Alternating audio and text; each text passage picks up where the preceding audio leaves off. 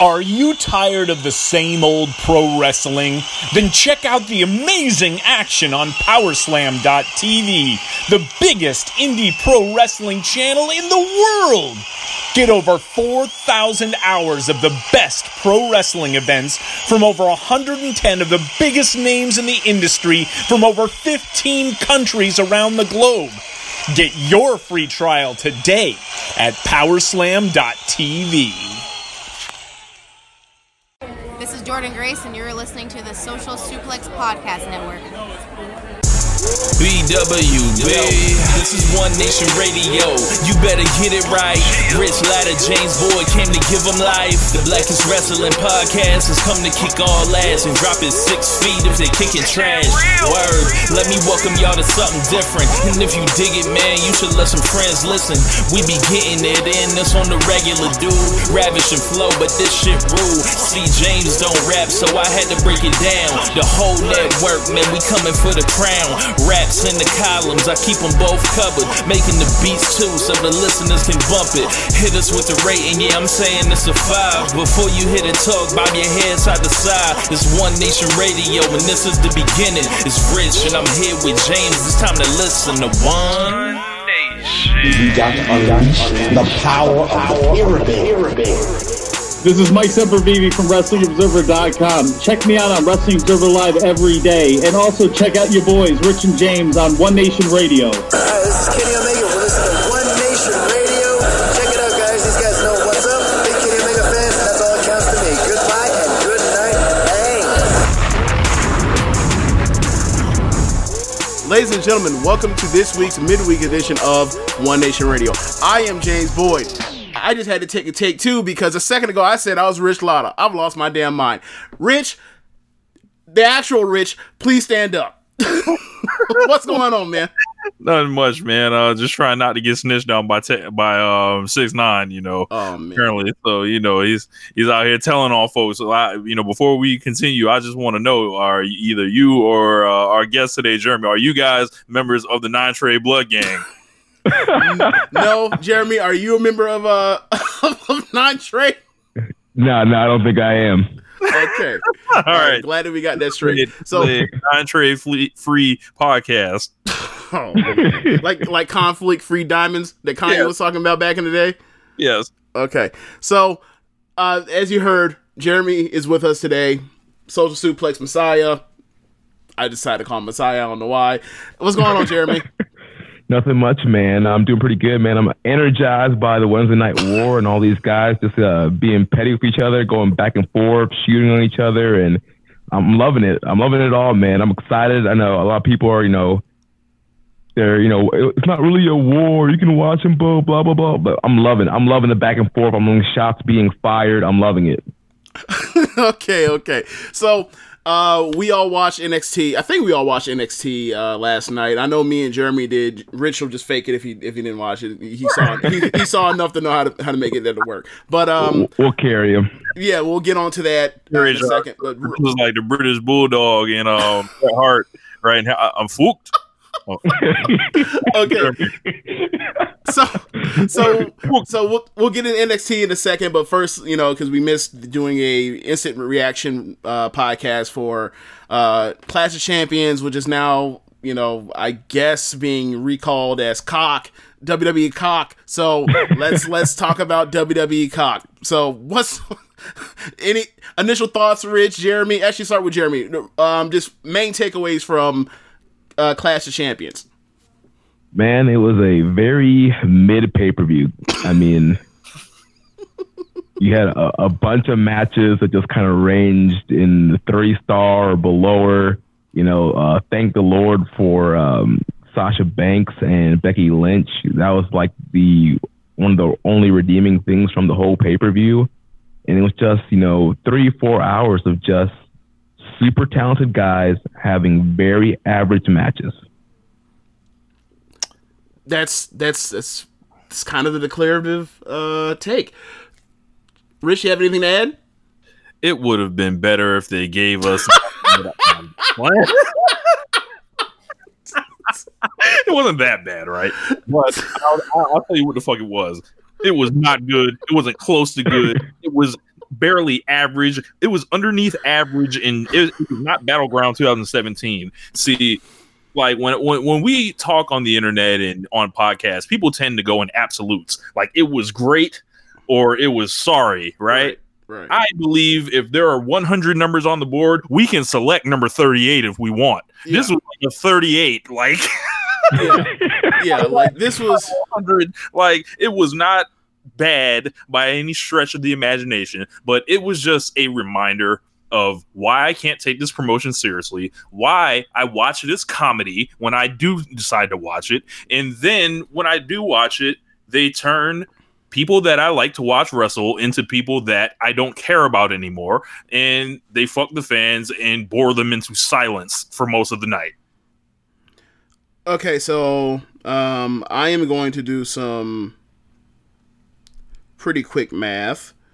And I'm going to say that between SmackDown and Raw and the 12 pay per views plus the two Saudi shows that we have, that is um, that is 118 shows. They put on a show and keep on this pay per view, so this should be one of their 14 biggest shows of the year or so, right? They put on a show that was just average.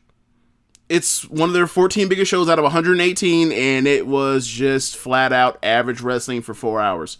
Um, that leaves a lot to be desired.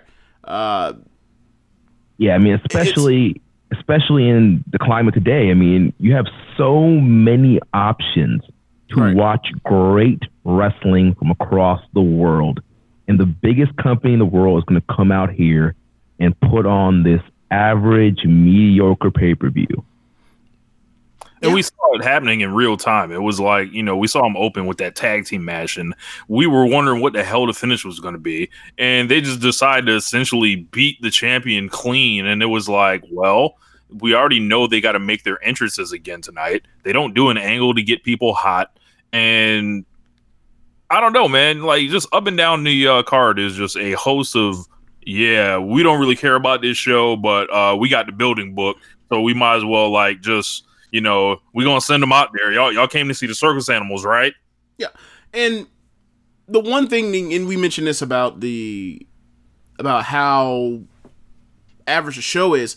The wrestling was better than the booking in, on the show for the most part because you you think about the show and it's like what three baby faces succeeded in the entire night. Seth Yeah. was, and one was a face versus face match. It's Seth versus Braun. So we was already in a, a successful baby face there. Um, Alexa and Nikki Loon, they both won. That's a successful baby face uh, t- act.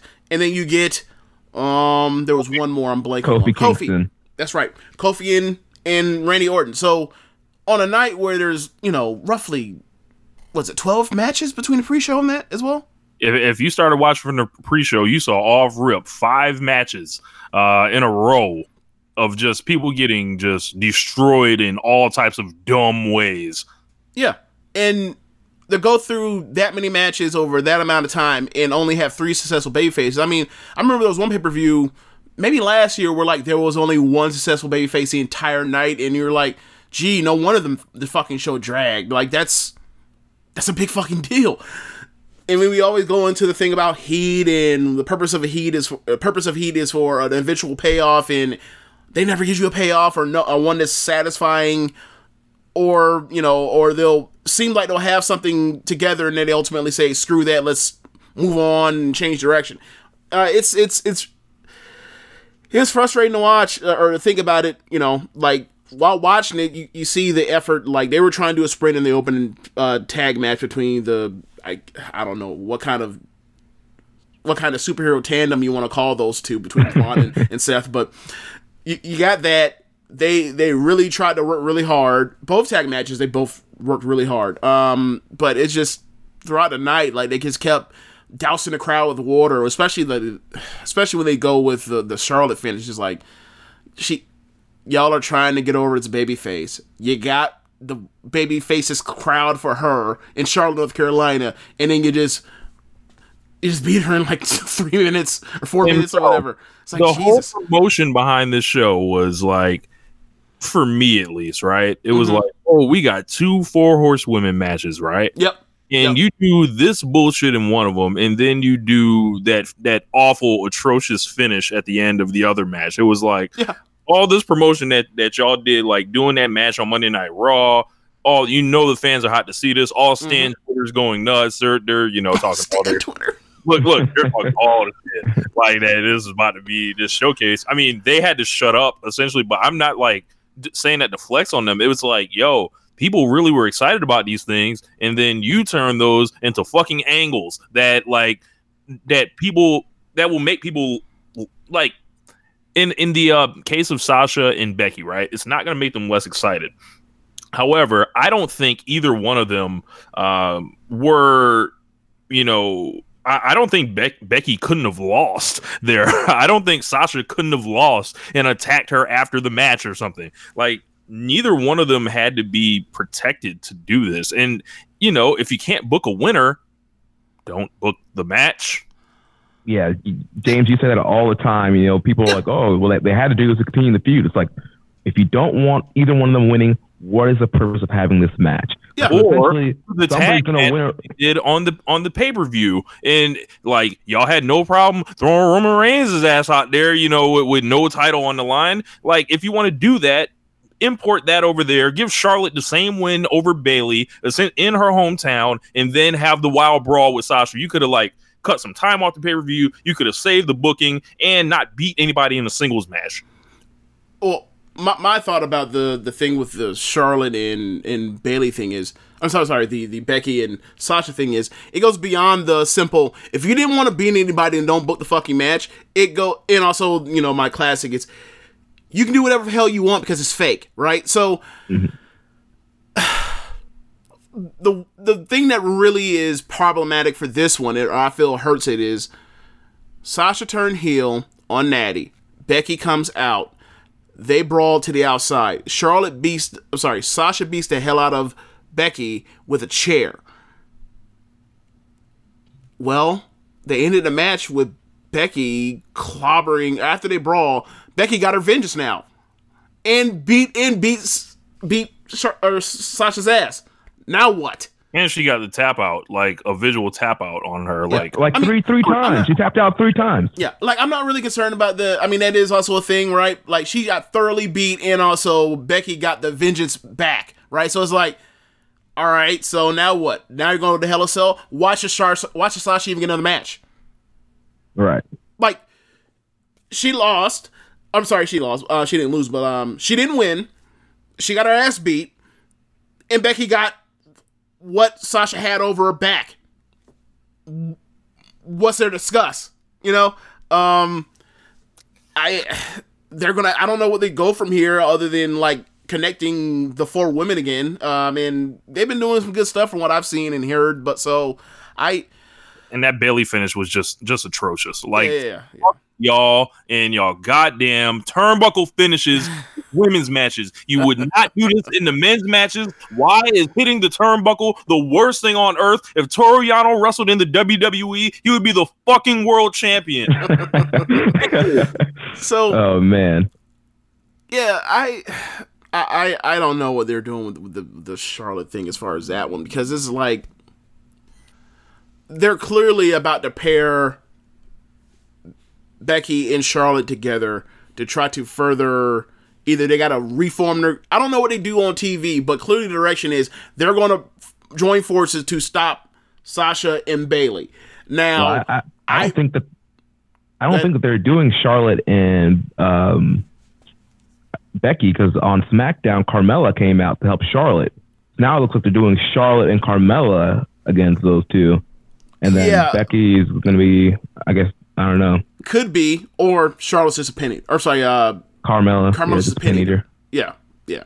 Um, I I mean, because what I I maybe maybe I mean that's something to do, but yikes. Um, I don't know. Like, I'm interested to see what they do in the future, but like this one was definitely like they just doused me with cold with cold waters. Like, yep. Yeah, after that, especially after the MSG match. Um, Can we talk about Kofi Kingston? Do we? Okay, what do you want to talk about? Do you want to talk about Brock, or do you want to talk about what happened on Sunday? What happened on Sunday? Okay, they had a long, boring, well wrestled match at the end. Like they do this. they, that's what they, that's what I do. Felt like Kofi Kingston was begging people to cheer for him at the end. It was a long, boring Randy Orton match. Yep. I never need to see another Randy Orton WWE Championship match as long as I live. Probably not. No. Kofi Yeah, you know- the title. Brock's back. Yuck. It's all it sucks all around. Like I, I got news that that match was happening, right? Mhm. And I was like, well, why the fuck would I want to tune in and watch that? Like, like we know what Right. Brock Lesnar with the belt is. We know what it's leading to, James. Yep. Yep. Yep. Well, my, my main thing is it's cool to have Brock on SmackDown because that's where the big that's where they're going now, and that's where they're getting their uh, that's their biggest show now. That becomes their A show, and Brock being there fully symbolizes that this is actually in fact the A show. But like, if they can't make Brock interesting at all without him being around the title picture, then maybe they should f- try to either figure out the fundamental flaw in that or you know move on because that's all they do now. Like we have no they they have basically said they, they it's almost like they realize that he's stale and it's like there's nothing else for him to do. So he always has to be around the title picture. And he's a top guy, so that makes sense, but it's like when he wins the belt and he goes away, we've seen historically what that does to the product. So why would you decide new, you know, fr- new uh new channel, new business relationship, like fresh start. We've learned some things. We've grown from that, and they decide to go right back to their ex. They it's don't- like it's so Yeah. weird. Learn the lesson, James. This is not the WWE way. Like, But uh, real, real quick, back back on the, the actual match with uh, Kofi and Orton. So from what I saw from the promo package and you know all the videos from SmackDown, this was supposed to be this you know heated, highly personal match. Orton brought Kofi's family into this feud, calling this man stupid again. This was supposed to be this heated blood feud. And the match starts with the smoothest of smooths lockup. like just staring at each other you, five you- minutes. you would you would think you would think that as soon as the bell rang, Kofi would have been um, you know beeline to beat this man. But there was none of that. They they locked up like this was you know the opening match of Tampa Bay Pro Wrestling. Uh, you know, nice you know smooth uh, collar elbow tie up, and you know had themselves a just average title match and another underwhelming uh, Kofi Kingston title match on pay per view. I mean, we were there in New York. We were happy and celebrating and hugging and crying when Kofi uh, beat Daniel Bryan. And since then, they've just dropped the ball with Kofi and with his programs. Um, they just put him against opponents that uh, weren't exciting, and then the the feuds and the matches they book were just nothing. And I, you know, this, this was actually a good feud and a, a good call back to the original Orton Kofi rivalry. If you just watch the promo videos, you'd be like, man, this is a great feud. But then you watch the matches, then the bell rings, and you're like, what? What? what? Yeah, that's exactly right. Okay, so let's look else what was what else is on this card. I mean, well, let's quick. talk about it. Roman Reigns versus Eric Rowan. Boy. Okay, this is a match where there's a guy who is seen as credible and a star, and people believe in him, and he's facing a guy that has no credibility whatsoever, is not seen as a threat, no matter what what they've done over the past. I don't know. Let's say uh, two, two three weeks before uh, SummerSlam, and they get in the ring, and they had the dude with no credibility just eat up this other dude that people are actually behind, and the crowd sat on their hand because no one believed it for a second that that guy was going to win. And they brawled all around, and then you know by the time they got to uh, on the stage, it got a little interesting when they used the uh, the crane cam, um, and then they did the the Harper thing, and that's interesting, but at the end of the day, it's like, okay, so we just clearly saw that like Rowan has no juice whatsoever, and we're going and- to extend this now with Luke Harper. And, you know, first of all, they they kind of killed part of the gimmick of this match because you had um, Becky and Sasha brawling all around. So you, kind of okay, we're already seeing two people doing this. Now you come out later with Roman and Rowan kind of doing the same thing over again. So you kind of lose the excitement for that. Yep. And then you have this, you know, your Hulk Hogan, John Cena book style match where Babyface just gets their ass beat throughout the whole match, and you you want to get Simpy and you want the crowd behind him, and then eventually, you know, Babyface is going to Hulk up and win the match. Well, they couldn't even get the format right because Roman lost.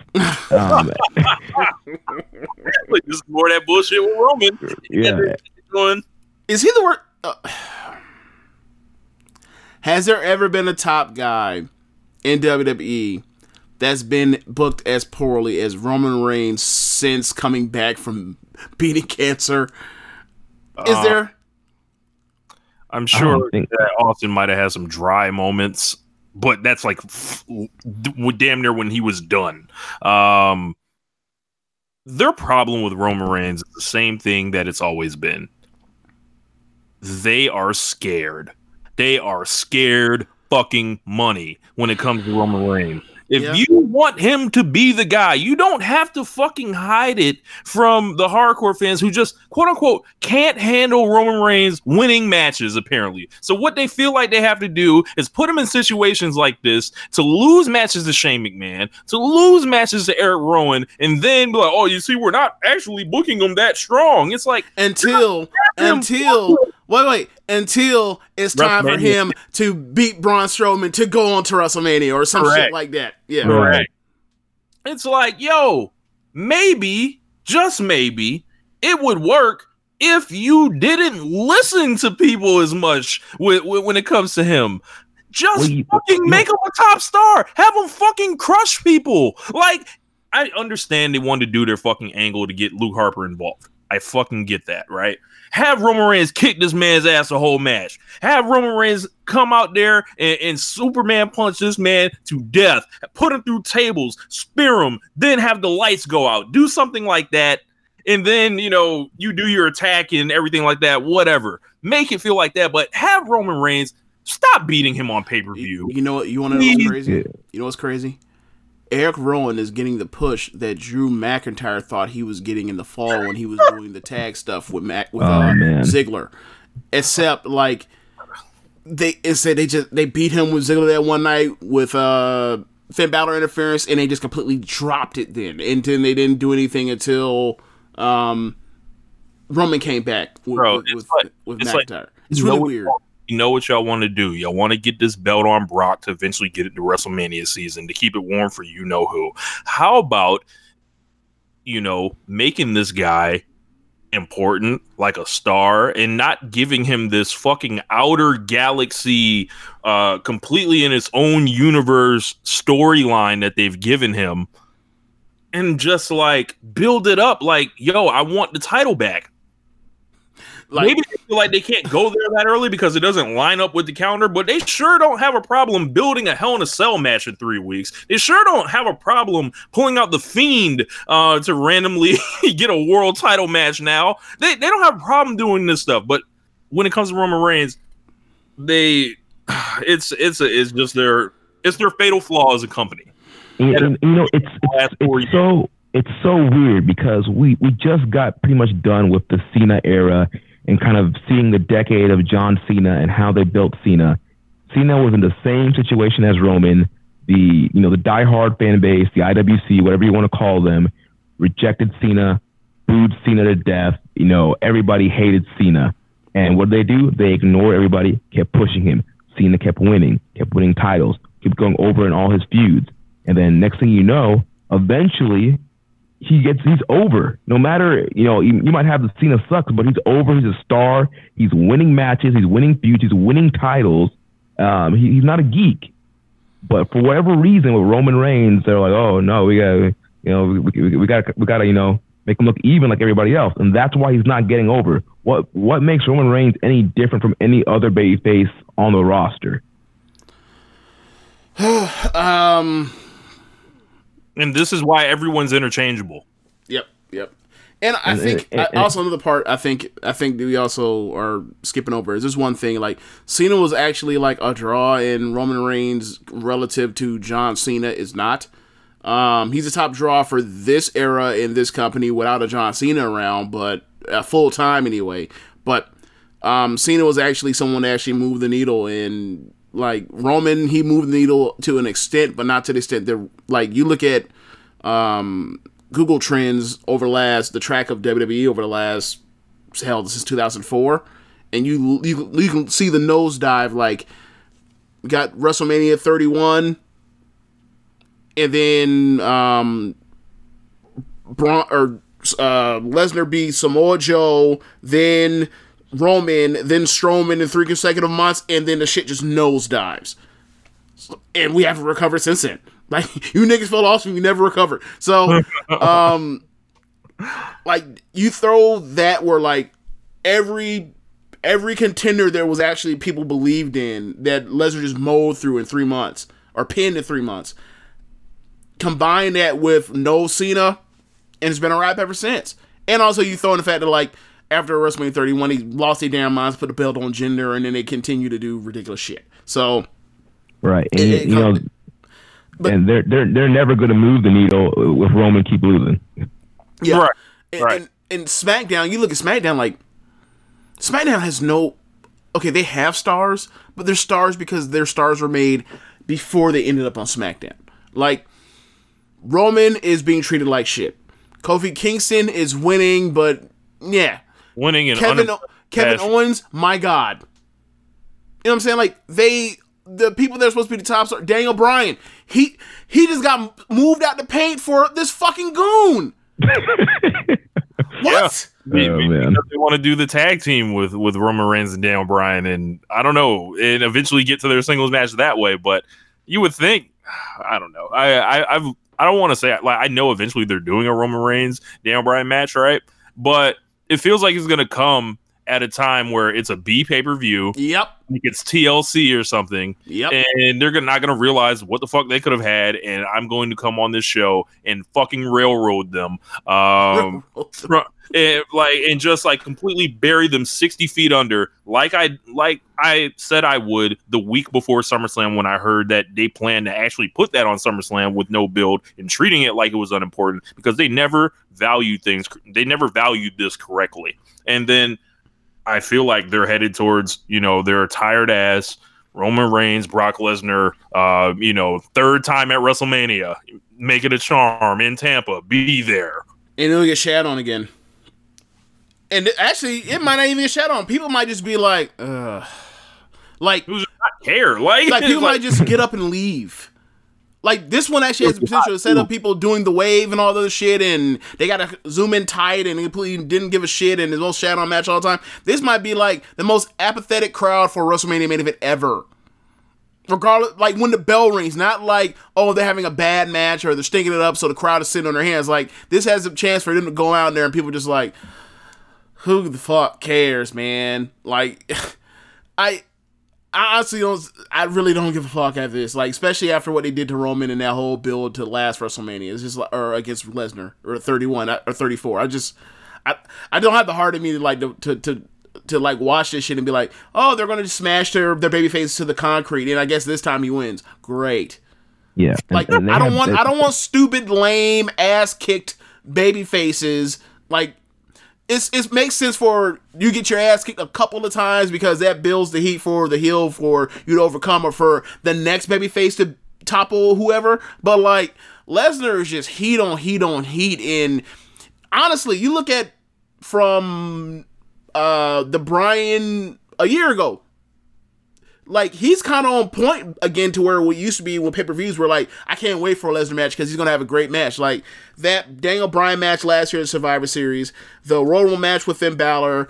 Uh, it was short in two minutes, but like you include that entire presentation for the opening match of WrestleMania 35.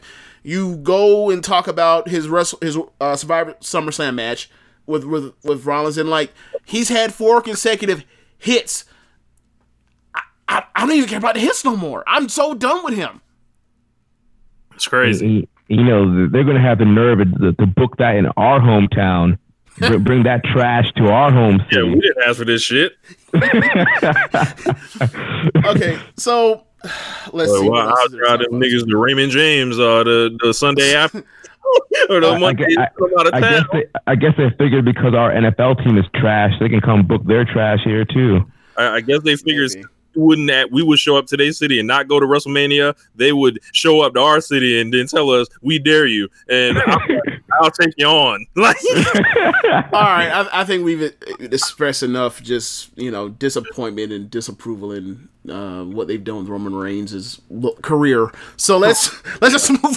Forget like it's just a microcosm of more times they fucked over fucked up Roman Reigns. So uh, I guess we talk about the main event: Seth Rollins versus Braun Strowman. The What's- match in a vacuum was good. bu- bunch of big moves. They don't love Seth Rollins like that. Yeah, That's yeah. what I really get out of it. We saw the look on his face after the finish. Fans booed. They The crowd, the crowd was so heavily into into Strowman winning the belt, so heavily into it, and it was like, I tell you, Rich, I tell you, I tell you, Strowman had captivated the audience again, and you couldn't believe it until until you heard that pop, until you heard that crowd. Well. There you go. They so now you can say they moved him aside all those times for Roman. Now you can say they've also moved him aside for Seth. So welcome, welcome, welcome to the Mount Rushmore of of I don't know Mount. I don't even know what I'm saying, but welcome, welcome to this illustrious list, uh, uh, Seth, because he goes there with Brock, he goes on there with uh Roman, and it's a triumvirate until they come on the next person to just go out there and just throw more water on top of uh Brock as he's just starting to get. Hot. I'm sorry, uh, Braun, he's starting to get hot again. Yeah, and, and, you know th- this match it, it had uh, Paul Heyman's you know fingerprints all over it with the kind of big moves, big spots, kind of booked out style that he's, he's been doing in like Brock Lesnar title matches lately.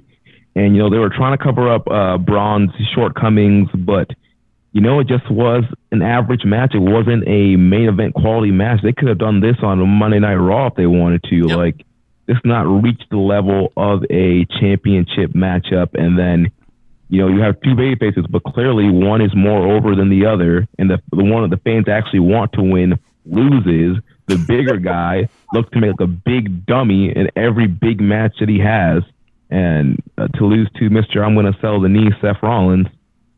So this man pulled out a fucking pedigree. Unbelievable. Like,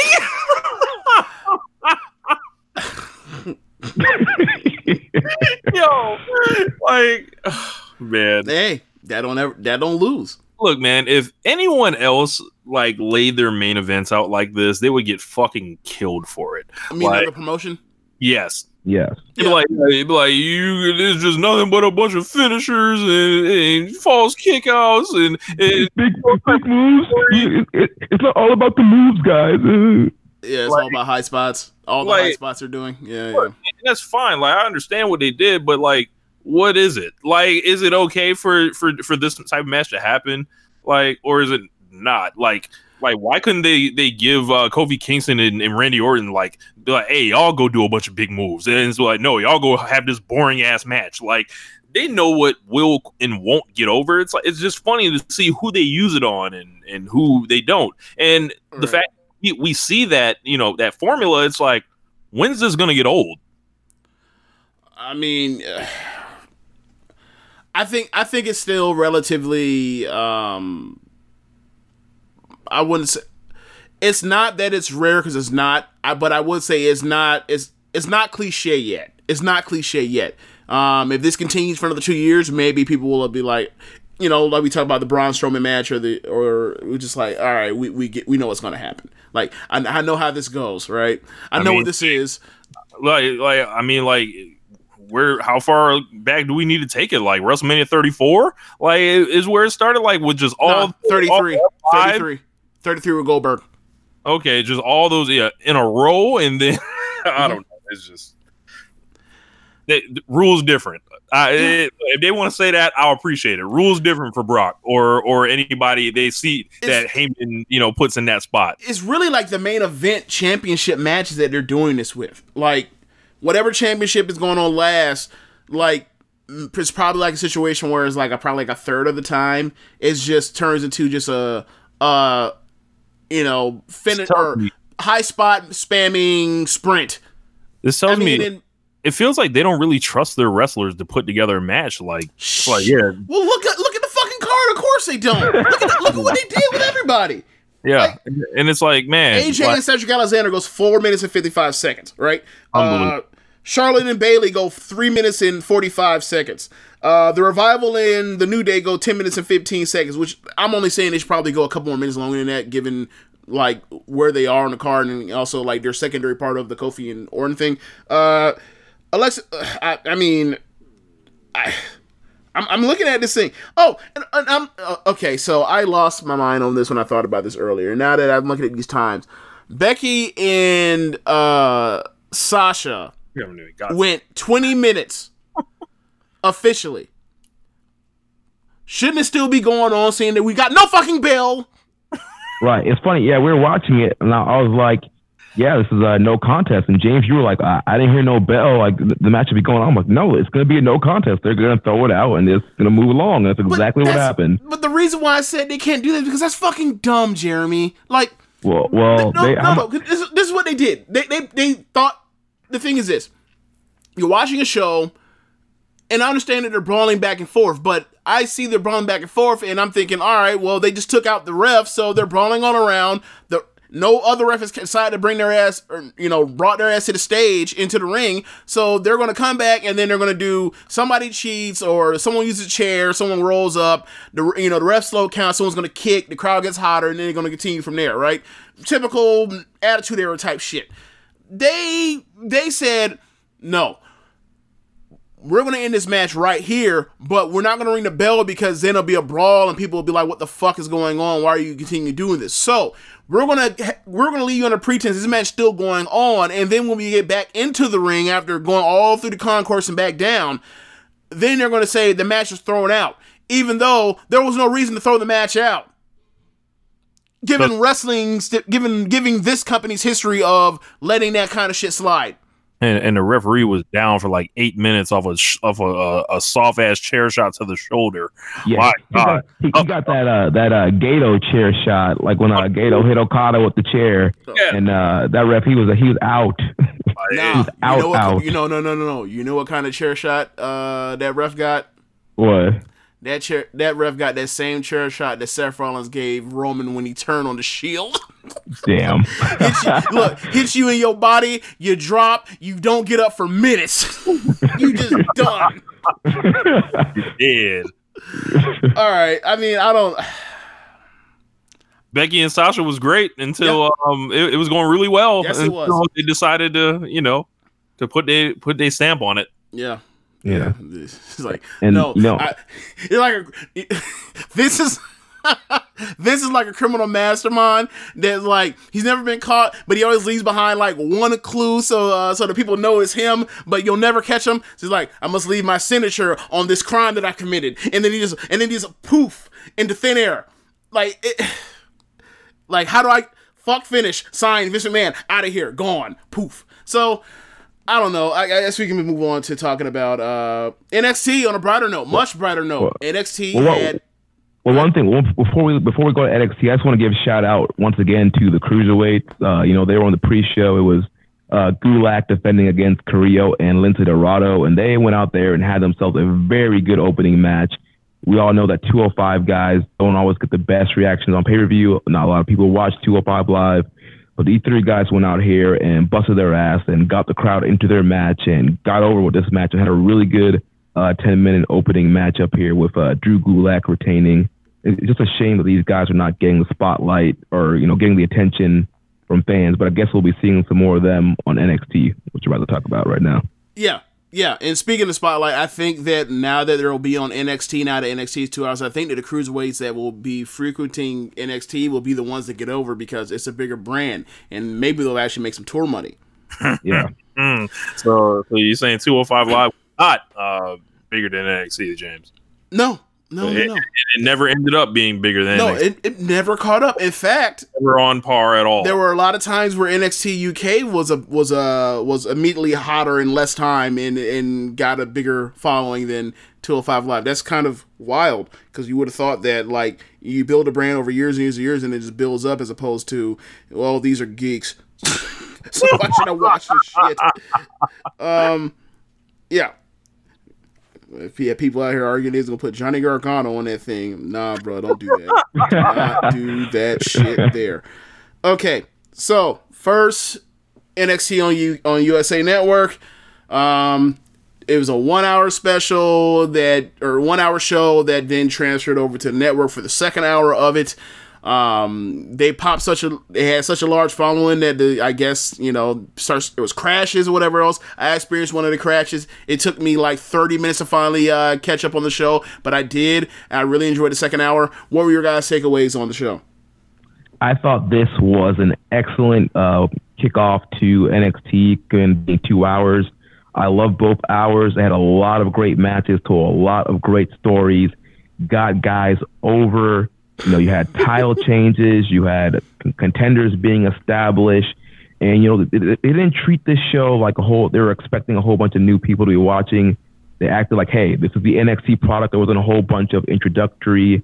Um, you just if you were new, you just kind of had to pick up what's going on. I mean, they had promo packages for the big matches, um, but you know they treated us like you know the diehard wrestling fan base was watching it. They did that. Uh, the production looked really good, and yeah, I was I thoroughly enjoyed um, both two hours. Everything I heard about it looked, um, you know, it sounded like everyone was really pleased with the show. Um, from the women opening the show, uh, which seemed to, you know, draw praise uh, in different corners of the, of the internet, and uh, them doing a title change to where Roddy is finally got his hands on a belt. I've had people hit me up thinking, what does this mean for Velveteen Dream? I mean, maybe he's going for for the big belt, maybe not. Um, you know, Yes. maybe going up. yes, the uh, what what came into play on that what made me think the exact same thing was one. Obviously, he's he's you know, um, he should be the the person that eventually, or either him or really be the person that takes the belt off of uh, Cole. So for me, seeing that they did almost like the Johnny Gargano spot with um with Cole at New York, where they cheat, he kicks, the crowd loses their fucking minds. Um, except this time, instead of Gar- Gargano um, being able to overcome it and, and slap and winning, uh, Roddy ends up winning um, the second time they cheat. In the second time they cheat, uh, the person that screwed him was a super, it was a super kick from Cole. So retribution may be coming, or this may be something to set up, you know, down the line for War Games when they eventually do that, right? So I, I thought, you know, I thought the it, they had some weird moments at the beginning, but like by the time they, by the time uh, Undisputed came out, the crowd was like, no! and then all the cheating happened and the kick and everything. I thought like they, they completely won over, uh, they completely, you know, took the match up uh, like two notches after that kick out. So I thought they did a good job with that one. I heard. Yeah, um, but I mean, um, I love the way I love the opening matchup. You know, they opened up with um, Candice LeRae defeating Mia Yim, Bianca Belair, and Io Shirai for the number one contendership for the NXT Women's Championship. Uh, they went out here and had a great sprint, um, a great way to kick off the show for a great match. You know, we didn't have a 20 minute uh, opening promo. We had a great match here with these ladies kind of going back and forth and just kind of going balls to the wall and just had a great uh, match here. Yeah, I I can't remember like what was. I'd have to really think. Um, what would be the best women's match in dub or in, on the main? Oh, let's do this. That might be the second best match, women's match in all of WWE this year. It might be like the only other match I think is better is Candice and Io from Takeover uh, Toronto too. Um, yeah, because this was better than either of those Royal Rumble matches between Asuka and Becky and Ronda and Sasha. Um, this was better than the uh, Elimination Chamber tag match. Um, this was better than the Horsewoman MSG tag match. This was better than Sasha and Becky from Sunday. Uh, I, I'm trying to think. Uh, it's better than the Io and Shayna match from Takeover 25. I, so yeah, I think it's up there. So I thought I thought they showcased three of the women like they were all superstars, and Mia was just holding the road until she got pinned. But I thought they showcased their division or the, the stars of their division quite well. Yeah, all, yeah, I think all four women looked good and all had a chance to shine in the match. I mean, you can kind of clearly see that uh, Candice and Io are kind of like the, the top two as far as in ring work between the four. But Yeah. I still thought all, all four of them looked good and had their times to get over in the match. And I, I was really excited that Candice won. I mean, she's been somebody that seems to have been on the back burner for a long time. They weren't really doing much with her besides being Johnny Gargano's wife. Um, we started to sort of kind of break out that mold with the Io feud, and that kind of built into this four way. So I'm really hoping that she's going to be the one to beat Shayna Baszler. It, it could be. I at first I thought you know, because they had a match Shayna in in um Candice sometime at the, you know it's like in fall of last year, so I thought like it was a really good match, but uh, Shayna beat her on TV, so I thought like they never really saw that for her. But you know it's a new day, things have changed. I really don't like the idea that like Io beats the beats her clean on the you know on the biggest match of her life uh and takeover, and then like she gets the title shot, but whatever, they'll make sense of it eventually. I think. Like, Yeah, I th- it- I- it's, I it's think- right for Io going out and screwing her to get and going back into their feud. I thought that um, going to the match, like they were going to do a situation where like they're both going to take each other out, out of the match. So Right. I mean, you, what, you, what they could do is either they could have Io uh, screw Candice over and Shayna retains, or you can have Candice retain. And since Io beat her one on one, that gives Io a right for a title shot versus Candice one on one. yeah, but I- I'm just I'm tired of these short baby face runs on NXT. Like, I, I'm just I'm just okay. So like, she's Johnny's wife. And she also is going to be like win the title and immediately lose, just like Johnny does too, right? Like I, I Well, why, why, why does Losing. she have does she have to lose to Io? Could, could she beat Io? I wouldn't do that. I I wouldn't, but somebody has to get Shane off this belt. Some but Shane has to come off this belt, and we got to Right. find somebody to do it. Like if you pick Somebody got to take off the streets. any, if you had picked, look, Rhea, um, Rhea still owed a title shot, so I, you know, I don't know how they're doing that. So like, eventually after what happened was that two weeks ago, so sh- that's still done. That's something that should be handled. Like maybe it's a three way. True. Maybe it's a and they get out of it by like, oh yeah, you know, Candice got pinned by by um Rhea, so Rhea's champion and off you go, Shayna. Um, maybe I don't know. Uh, I mean, it's, it's interesting, but like it, it, it felt for the first time like all of because I've heard criticism about people, t- especially when the horsewoman stuff wasn't really working that well, and there was no Sasha, and you had Becky out here feuding with this this woman is working on the job, trying to trying to become a competent wrestler. Uh, uh, Lacey Evans. You, you heard people like throw snipes, and you know the people that are WWE fans, but also distance themselves away from NXT, which is weird because it's also WWE. Like you saw them throw snipes about like the lack of quality or depth in the women's division or whatever else, and I'm like, well, they have three ongoing feuds right now on a one hour show, and they're all somewhat competent. What's what, what does he have to say about WWE, or what do you have to say about the Raw right now?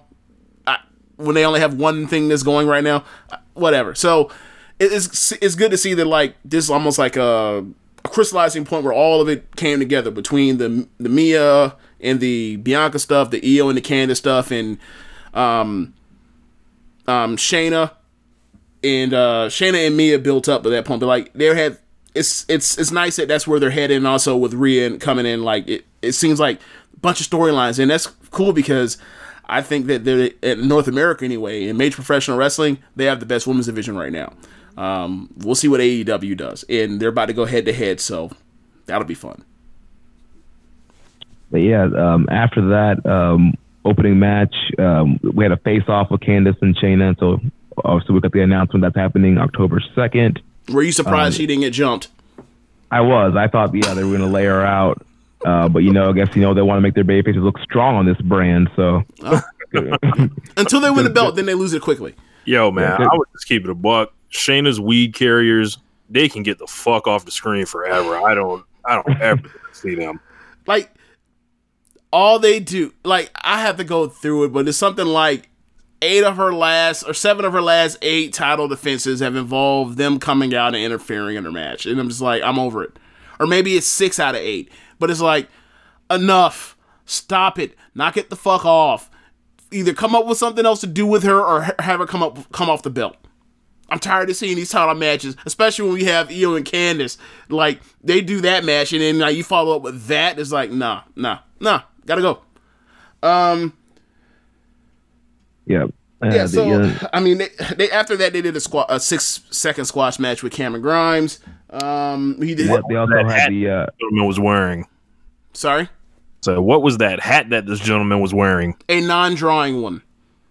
yeah, yeah. I, I'm not sure what they're kind of doing with the uh, presentation of Cameron Grimes, uh, formerly Trevor Lee. It's nothing similar to what he was doing before he came to WWE. And I think Trevor is a very talented guy. He's Yeah. a great talker.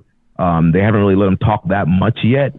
Um, and so, yeah, I'm not quite sure what this whole gimmick they have him running with and what exactly they're doing. I know clearly they see something in him because they put him on the USA Hour and put him over super strong over uh, Sean Maluta. Uh, but yeah, I'm not quite thinking. I don't know what the whole top hat thing is or what It's- direction they're going with him. He's like hillbilly Mad Hatter. It, it's it's it's it's weird for me because you watch the the the breakout tournament and only two people got over, and it was um uh, Angel Garza and it was Jordan Myles. Why are they not on this slot? In this slot? Right. Right. Apparently, um, Garza had a dark match against Raul Mendoza that tore the house down. Oh, good thing they didn't put that on TV. Right. I mean, Gar- Garza clearly has a connection with the fans. Um, I heard there was big chance for take your pants off throughout. He like teased it and then finally, you know, ripped it off. And he's getting over. I mean, we see Garza on the Largo Loop all the time, and he's one of the, the most over new guys that have come in in the last couple of months. And he this is a superstar presence. And if they put this guy on TV, he's gonna get over. Yeah, and it's funny because the first time I saw him was on a Tampa House show, and that was one of those shows that I didn't invite you that that Josh is still bitter about and whatever. Sorry, Josh. So I went Don't there and I saw the match, and I'm like, I saw him come out. I'm like, sorry. Suck it, Josh. so I come out. I'm just I'm like let it go. Like um so I saw him come out. He works the match. He gets super over. I'm like, and I, I remember texting you. I'm like, this this Garza dude, like, he's got something going for him or whatever else. And then like he, could be like a pretty boy hill. And then I find out like, oh yeah, he's Humberto's cousin. I'm like, oh, he definitely has something going for him. so um yeah, I it, I just find it weird that that's where they decided to go with even the final. Um, but it is what it is. Uh, also, before that squash match, we did get um, a promo package um, hyping up Keith Lee versus Dominik Dijakovic for next week. That's right. Can't wait. I I I, I wish they had saved it for uh, when they go head to head. That would have definitely put butts in seats, or or Yeah. kept you know people from changing the channel or whatever else. So, um, then from there you have the the North American title match. We already discussed that, and then they go black, and then when they come back and they start off with the squash match for Kushida, right? No, they started off with uh, Pete Dunne versus Arturo Ruas. Yeah, and it was one of those. It was one of those weird star versus person that is not a jobber, so they have a competitive match. Yet no people think of that person as a jobber. It made me think of when they did Keith Lee versus um, Bartel. You know, last year, late last year, and it's like I understand you're protecting this dude, but no one knows that dude. So you either put in a job or so he can get show all his finishes, or have a less competitive match. And they just kept going back and forth and back and forth and back and forth and back and forth. And like, uh, Ruas or Huas, he's good, but he's not over. Right, and you know the thing with Ru- Ru- Ruas, Ruas, however you say that, Arturo, Um, he's been in evolve. he's been in evolve. Um, you know, a lot this year, and um, one, kind of one of the guys that's kind of sent on excursion to evolve, and he's improved a lot since he's been working um, those evolve dates and kind of been able to you know establish his more uh, shooting style. You know, we we see him on the Largo loops, you know, doing this MMA gimmick, and he just come up there and lock up and do regular wrestling holds. Didn't quite, you know, gel with his gimmick, but you know, he went to evolve. You know, Gabe let him work that kind of shoot style, and he's been kind of been able to, um, you know, up his game, and he has gotten a lot better. But like you mentioned, James, he's not over yet. He doesn't win a lot, a lot of matches on the Largo Loop, doesn't win matches on TV. So to the NXT fan base, he's just um, a geek that can wrestle really well. yeah, And I don't think he's a guy that they um now that they're at in this war, they might have one or two spots to where they can experiment per show. I feel like anyone they put on that show has to be ready. Essentially, that and especially if you have Pete Dunne in the ring, it's like, well, Pete Dunne's out here. Uh, why are we wasting Pete Dunne like not looking impressive?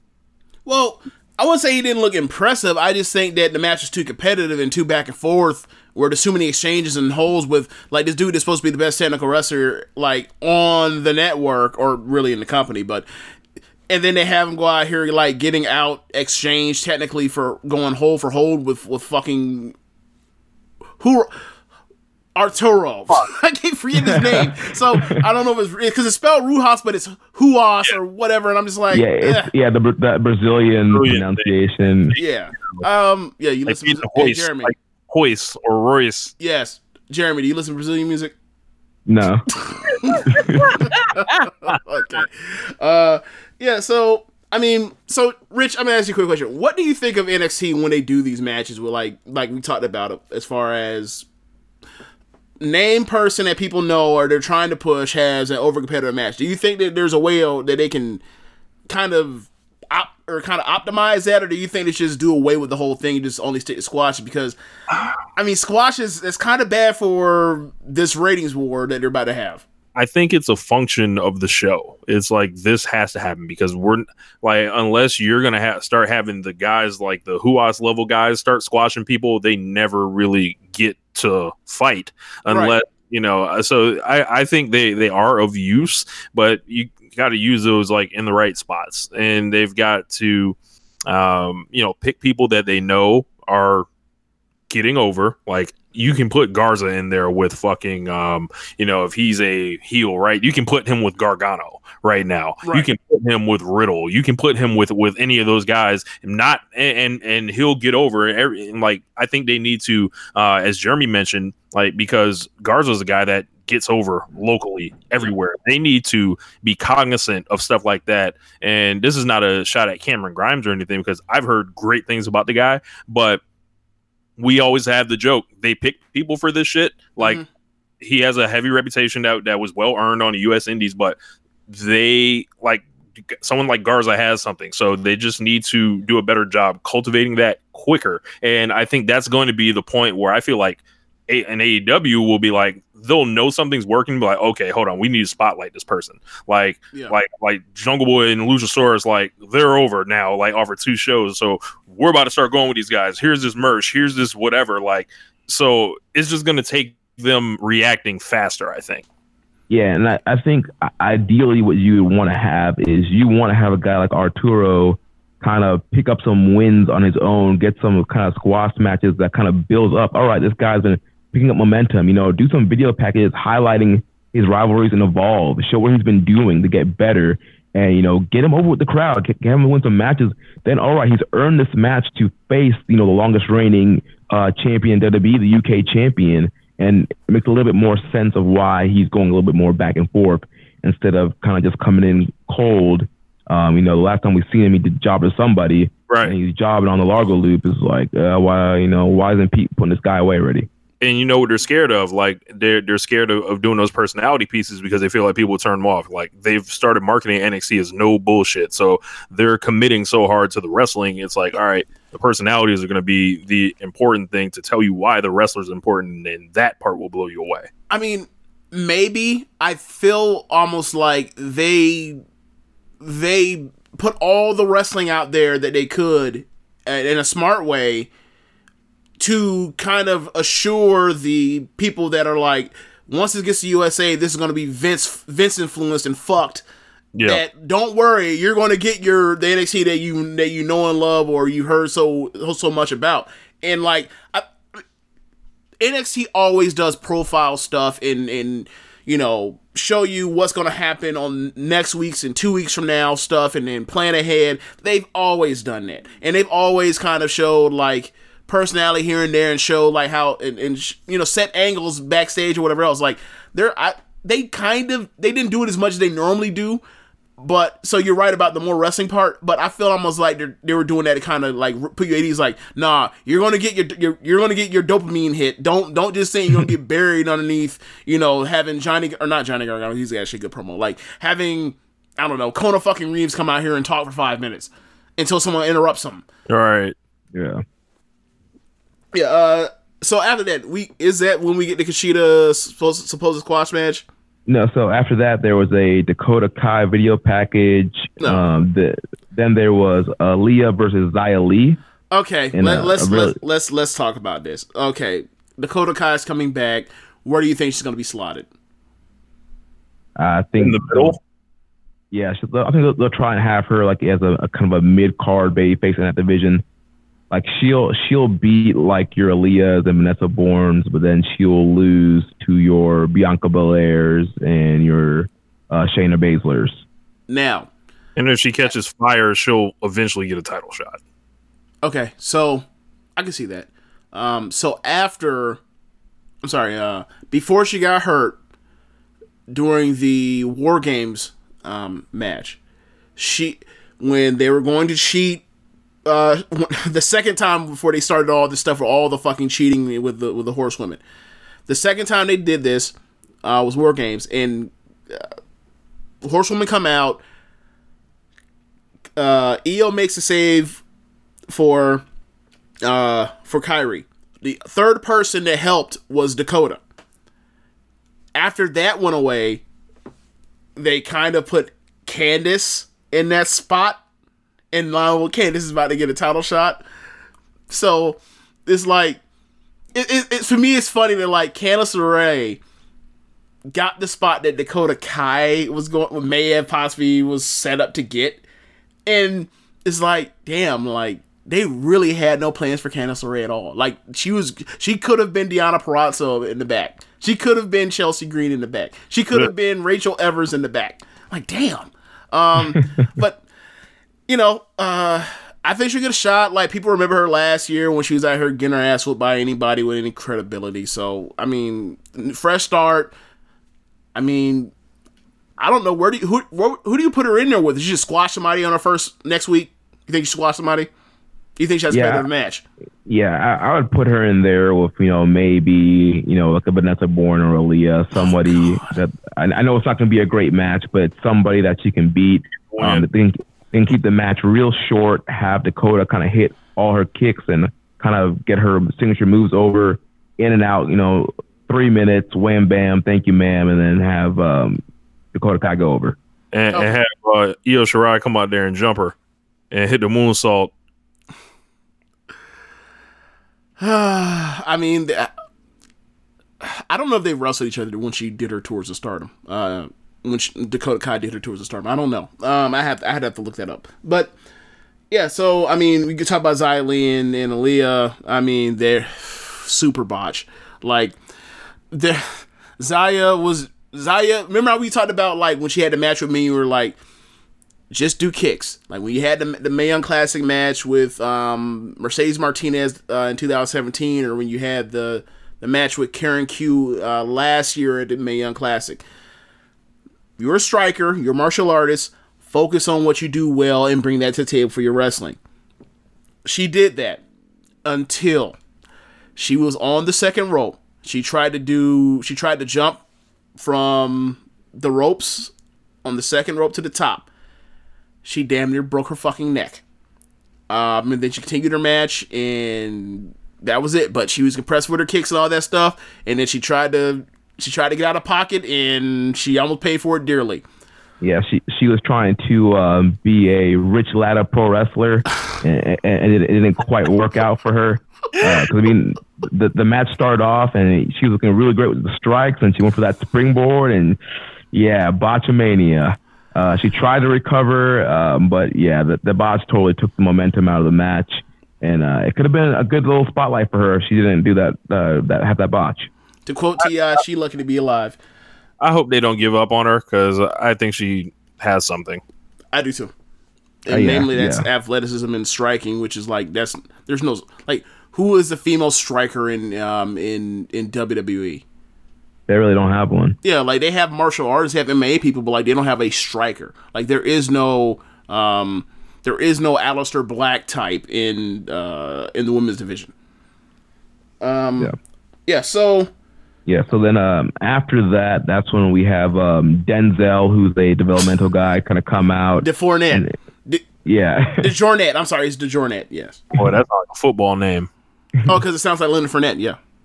So yeah, he comes out and he- um, he's getting he's supposed to face Kushida, but then uh, Oh. Barthel, Wolfe, and Aichner jump out the crowd and uh, jump him in the jump zone. Oh, that And, was uh, sweet. they- yeah, they hit him with the uh, that European uh, uppercut powerbomb combo. Crowd's chanting for Walter. Hit the music. Walter comes out. And all the crowd Imperium their here. mind. Yes. Crowd's chanting, "We want Walter" the whole time, and then finally he comes out. Yes. Um, the music hits, big pop. Um, Imperium's there, um, cutting their same promos. I've been cutting in NXT UK about how the, the mat is sacred and they're here to restore honor. I'm I'm sitting here over laughing because I just thought like this is just like if the Temptations came out and they're like, yeah, Otis is cool, but where's David Ruffin? Like, Yeah. like where where where is he at? So he comes out, the crowd loses their mind, and as he said, like they set the program where uh Kushida basically clears those four out, and he and in the process also embarrasses Walter and draws his ire. So like they're gonna have a match. I don't know where, I don't know when, but I will be tuning in to see it. Yeah, yeah Very sign me up. Yeah. Maybe Yeah, maybe Walter has figured out is like, look, I'm a gigantic guy. I could wrestle Dijak. I could wrestle uh, Lee. I could wrestle Damian Priest. I could wrestle uh, what's your boy's name? Uh, oh no.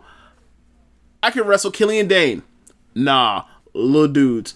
I'm finna fight and whoop little dudes. Uh, But so yeah, I, I'm yeah, I'm super excited for uh, Kushida versus Walter, and I'm not sure if they've ever wrestled each other before. Um, so it should be a really intriguing matchup, and I'm fi- I'm glad that Kushida finally has the program. Yeah, if they did, it would probably have been something like, um, like the what culture tournaments. Like that might be the only yeah. thing I can think of that they where they actually had a you know same place, same time tournament format or situation where they ca- would have could have came across paths. Yeah, and maybe uh, potentially Rev Pro too, because uh, you know, Yeah. New Japan guys go over Rev Pro also. Yeah, I, I totally forgot Rev, about Rev Pro. Uh, yeah, so I think after that, maybe there was another video package, but um, was another video Yeah, package or did they go straight to Lio? No, they, they came back and yeah, went to Lio Rush versus Oney Lorcan for the number one contendership for the cruiserweight title.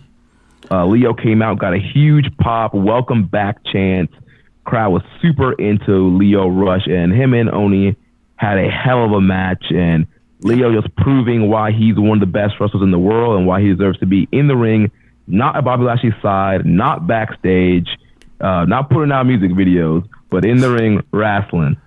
So I saw um I saw this video of him. It was almost like a on the Trail of the Indies document thing on YouTube where they're following different guys around and they're following him around and they're talking about like his beginnings and how he was a state champ in high school for wrestling for his weight class and um, all he ever really wanted to do was wrestle and now he has a kid so he like he's doing this evolve stuff and or all these other like you know WWN type stuff to you know to make a living in the sport his family and you think like you really want to root for this dude and then like he comes on WWE from what I've seen and he's just you know he's also like a top heel. Right? Right. so it's like they go either way with him. I noticed on I, I brought this up to mention like I noticed on commentary that they talked about Mauro and Nigel specifically they talked about how his life was almost not in shambles. That's not the word they use. It was something less harsh than that. But like they were like he's kind of been going through it in life, and he's kind of getting on back on on uh, on track. So they're like doing the redemption angle with him. Right. Um, and they talked about like he spent time away and he's doing rap videos, whatever else, and he they didn't they didn't make. I don't think the intention was to make rap sound like making rap videos like the worst thing in the world, but like it comes off like, oh man, like you know, me and Rich, me and Rich used to talk about this. Like you you meet somebody you used, to go to high school with, and you be like, so what you doing? He's like, I'm running a record, a, a rap label, and I was like, you may as well be telling me you selling crack. So so so uh, it, it kind of it, it maybe that's just my my perception of it, but like I didn't feel that's how they were intended to sound like, but to me it sounded like, so what you been doing? Oh shit, he's like Enzo, he went out there and made a fucking rap record. So um and anyway, like they talked about how he's trying to get on rapper, like they, they shot the redemption angle. Sorry. I was gonna say, speaking, speaking as a rapper, like you know, when you tell someone you rap for the first time, it always is kind of awkward because I think you immediately think that oh, they think that you suck. Yes. That, like, uh, like oh, you you you must suck. Yes. Like at rapping, and it's like, no, I I don't. Like actually, right. Just, just haven't gotten the, the break yet. right? You know, so yeah, that's that. There's always that awkward exchange. Yeah. You- All of a sudden you hand somebody a CD and you're like, fuck, they just handed me a CD. All right, I'm all right, all right, all right. Yeah, I remember I remember 2003. I, I owe it to him to listen to it. I owe it to him to listen to it. You put that shit in. You want to tell him about the bridge test, James? Sorry? You want to tell him about the bridge test? The bridge test? What's the bridge test? When if you can play their shit while I'm skipping about going through the bridge. why it like i if you if you can make it across the bridge like it, but if if if it's whack you got to throw it out while you on the bridge See, I had never heard of that. That's what shit Oh, y'all okay. made up. Um, Okay. Bridge yeah. I yeah, but anyway, like moral story or just sum it up because we I'm super long winded, but they shot that angle where they were trying to portray it like he's on the road to redemption, and I thought it was a cool angle as opposed to they bring him back as uh, oh yeah, I never let. Well, they probably didn't want to do this, but like oh yeah, like I left because I you know I'm you know big money and all of this shit is like nah, they decided especially you know, towards the end when they were doing some stuff with him, like he did flash like he, they were going to try to turn him babyface one time, and Lash was going to just destroy him. But it, it, it's cool to see him as babyface because I think you, it's, he's he's kind of easy to get behind because he's so spectacular. Right. He's so spectacular. He's smaller than the other guys, so you kind of have that underdog storyline. He's even smaller than all the 205 guys. And then, like you mentioned, he's so great. He's so dynamic. He has a lot of really cool moves. It's really easy to get behind him. and he's a great talker. I think the thing that I think the thing that for me that stuck out to me, the reason why I wanted to go down the redemption path, because you can still play on the underdog stuff without saying like, oh, he's you know he's overachiever and scrappy and other shit. It's like that. There's every fucking babyface in WWE is an underdog. Let's not do that. Let's do the he's getting his life on track, so that's why I want to get behind him. Not because you know he's he's mediocre just like me. So that, that's that's why I kind of and also you can't do that with Lio Rush. He's so spectacular. You can't do that. He's not re- Right. like nah. also Uh, he's black. yes, that too. Uh, so- yeah, you know. Uh, you possibly relate to him like who like besi- besides JYD, who's like the baby who's the black baby face in American North American history they just people just love and say they identify with and you know they put they will put their hands on the screen if they ask them to. Who's who's that besides JYD?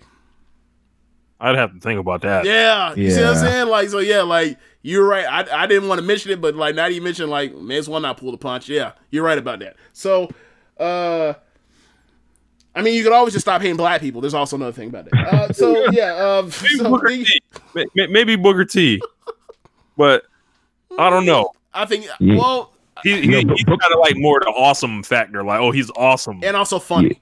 Yeah, yeah Book, Booker had them raising the roof, man. yeah raising the roof. Yeah it. but uh, yeah, Lio uh, wins the match here with the Frog Splash, and so Lio Rush is now the number one contender for Drew Gulak's cruiserweight title. Not sure if that's going to happen on 205 or it will happen It will in the not. future on NXT. That's gonna that's gonna happen on hour two of one of these NXT shows to compete. Like, okay, There's only one more of those what's going to be around longer? Ring of Honor or 205 Live? Uh, I, I'm going to say Ring of Honor. Same here. Um, I, I, I think all of these signs are there. They're about to start like making a big gumbo pot of uh, NXT UK and 205 Live, and then you know taking people out to like you know using in matches on for time on that show. You and know- that's how Worlds Collide is going to like essentially get built. You know, you know, NXT is about to be. It's about to be the Super Dream Match Fed. It's about to be the network. like it is. You're not. You're not watching NXT anymore. Don't be fooled. You are about to be watching the network. And look, good for them because we had to watch, or me and Jeremy um, and Rich occasionally, we had to watch every single week after uh, after New York and no Kairi Sane, no Ricochet, no Aleister Black, no Ciampa, you know, uh, no War Raiders, no, um, or from time to time, occasionally, uh, Street Profits would be in and out. Like they gutted that, and then you throw in, you know, EC3, Lacey Evans, Nikki Cross, uh, Heavy Machinery, like It's like all network hands on deck. sorry. It's like all network hands on deck. Yes, like they gutted that NXT roster and then like basically ran it through two takeover cycles as is. And you know, for one cycle they got it to hold together because they were um they were able to tease uh the decision of whether or not uh um the Undisputed Era was going to break up because Johnny Gargano was playing mind games with them. But outside of that, like after they got past 25, and they didn't have anything. They, they really did not have anything. Um, especially with like you know Dijak out, so they couldn't do the lead stuff. Like now it's like it seems like they're back in form. It's almost like Stardom when they finally got back, like Mayu, um, Utami, and Okazumi all like in one weekend. It's like we're finally back to where we were. Like we re- reformed, we're back to the level. So, and we might actually be better now. I mean, geez, that Imperium, like, so that means you just imagine, like, oh, that's also Mustache Mountain. Like, like Right. they're gonna be out here killing it. Like, I I don't know how after, I don't know how anyone watches Mondays and Fridays. I mean, I mean, I, Friday- that, I, think, I think people aren't talking about like they're like the day of Wednesday is going to expose Friday and Monday so badly. yes, yes. on both shows. Yeah. Like I mean, and for someone that's watched NXT or follow NXT uh, or or has a love for NXT, I think the the dream has always been like if they ever got on network and you could see all the good wrestling and you could see all of the storylines that reward what you watched previously and doesn't just they just do some shit and then move on and you're just like what the fuck I just wasted my time. You felt like it's a smaller show, it's a smaller venue, whatever else, but it's a hotter crowd, better reactions more knowledgeable crowd and better matches, I felt like you know eventually like they could com- they could draw a rating. I never thought. I mean, I don't know about them getting two million viewers and shit like that. I'm not going that far, but like I always felt they could draw a rating uh, to where they can make some money off of NXT and them stop acting like it's developmental. And what do you know? That's first episode, 1.1 million viewers.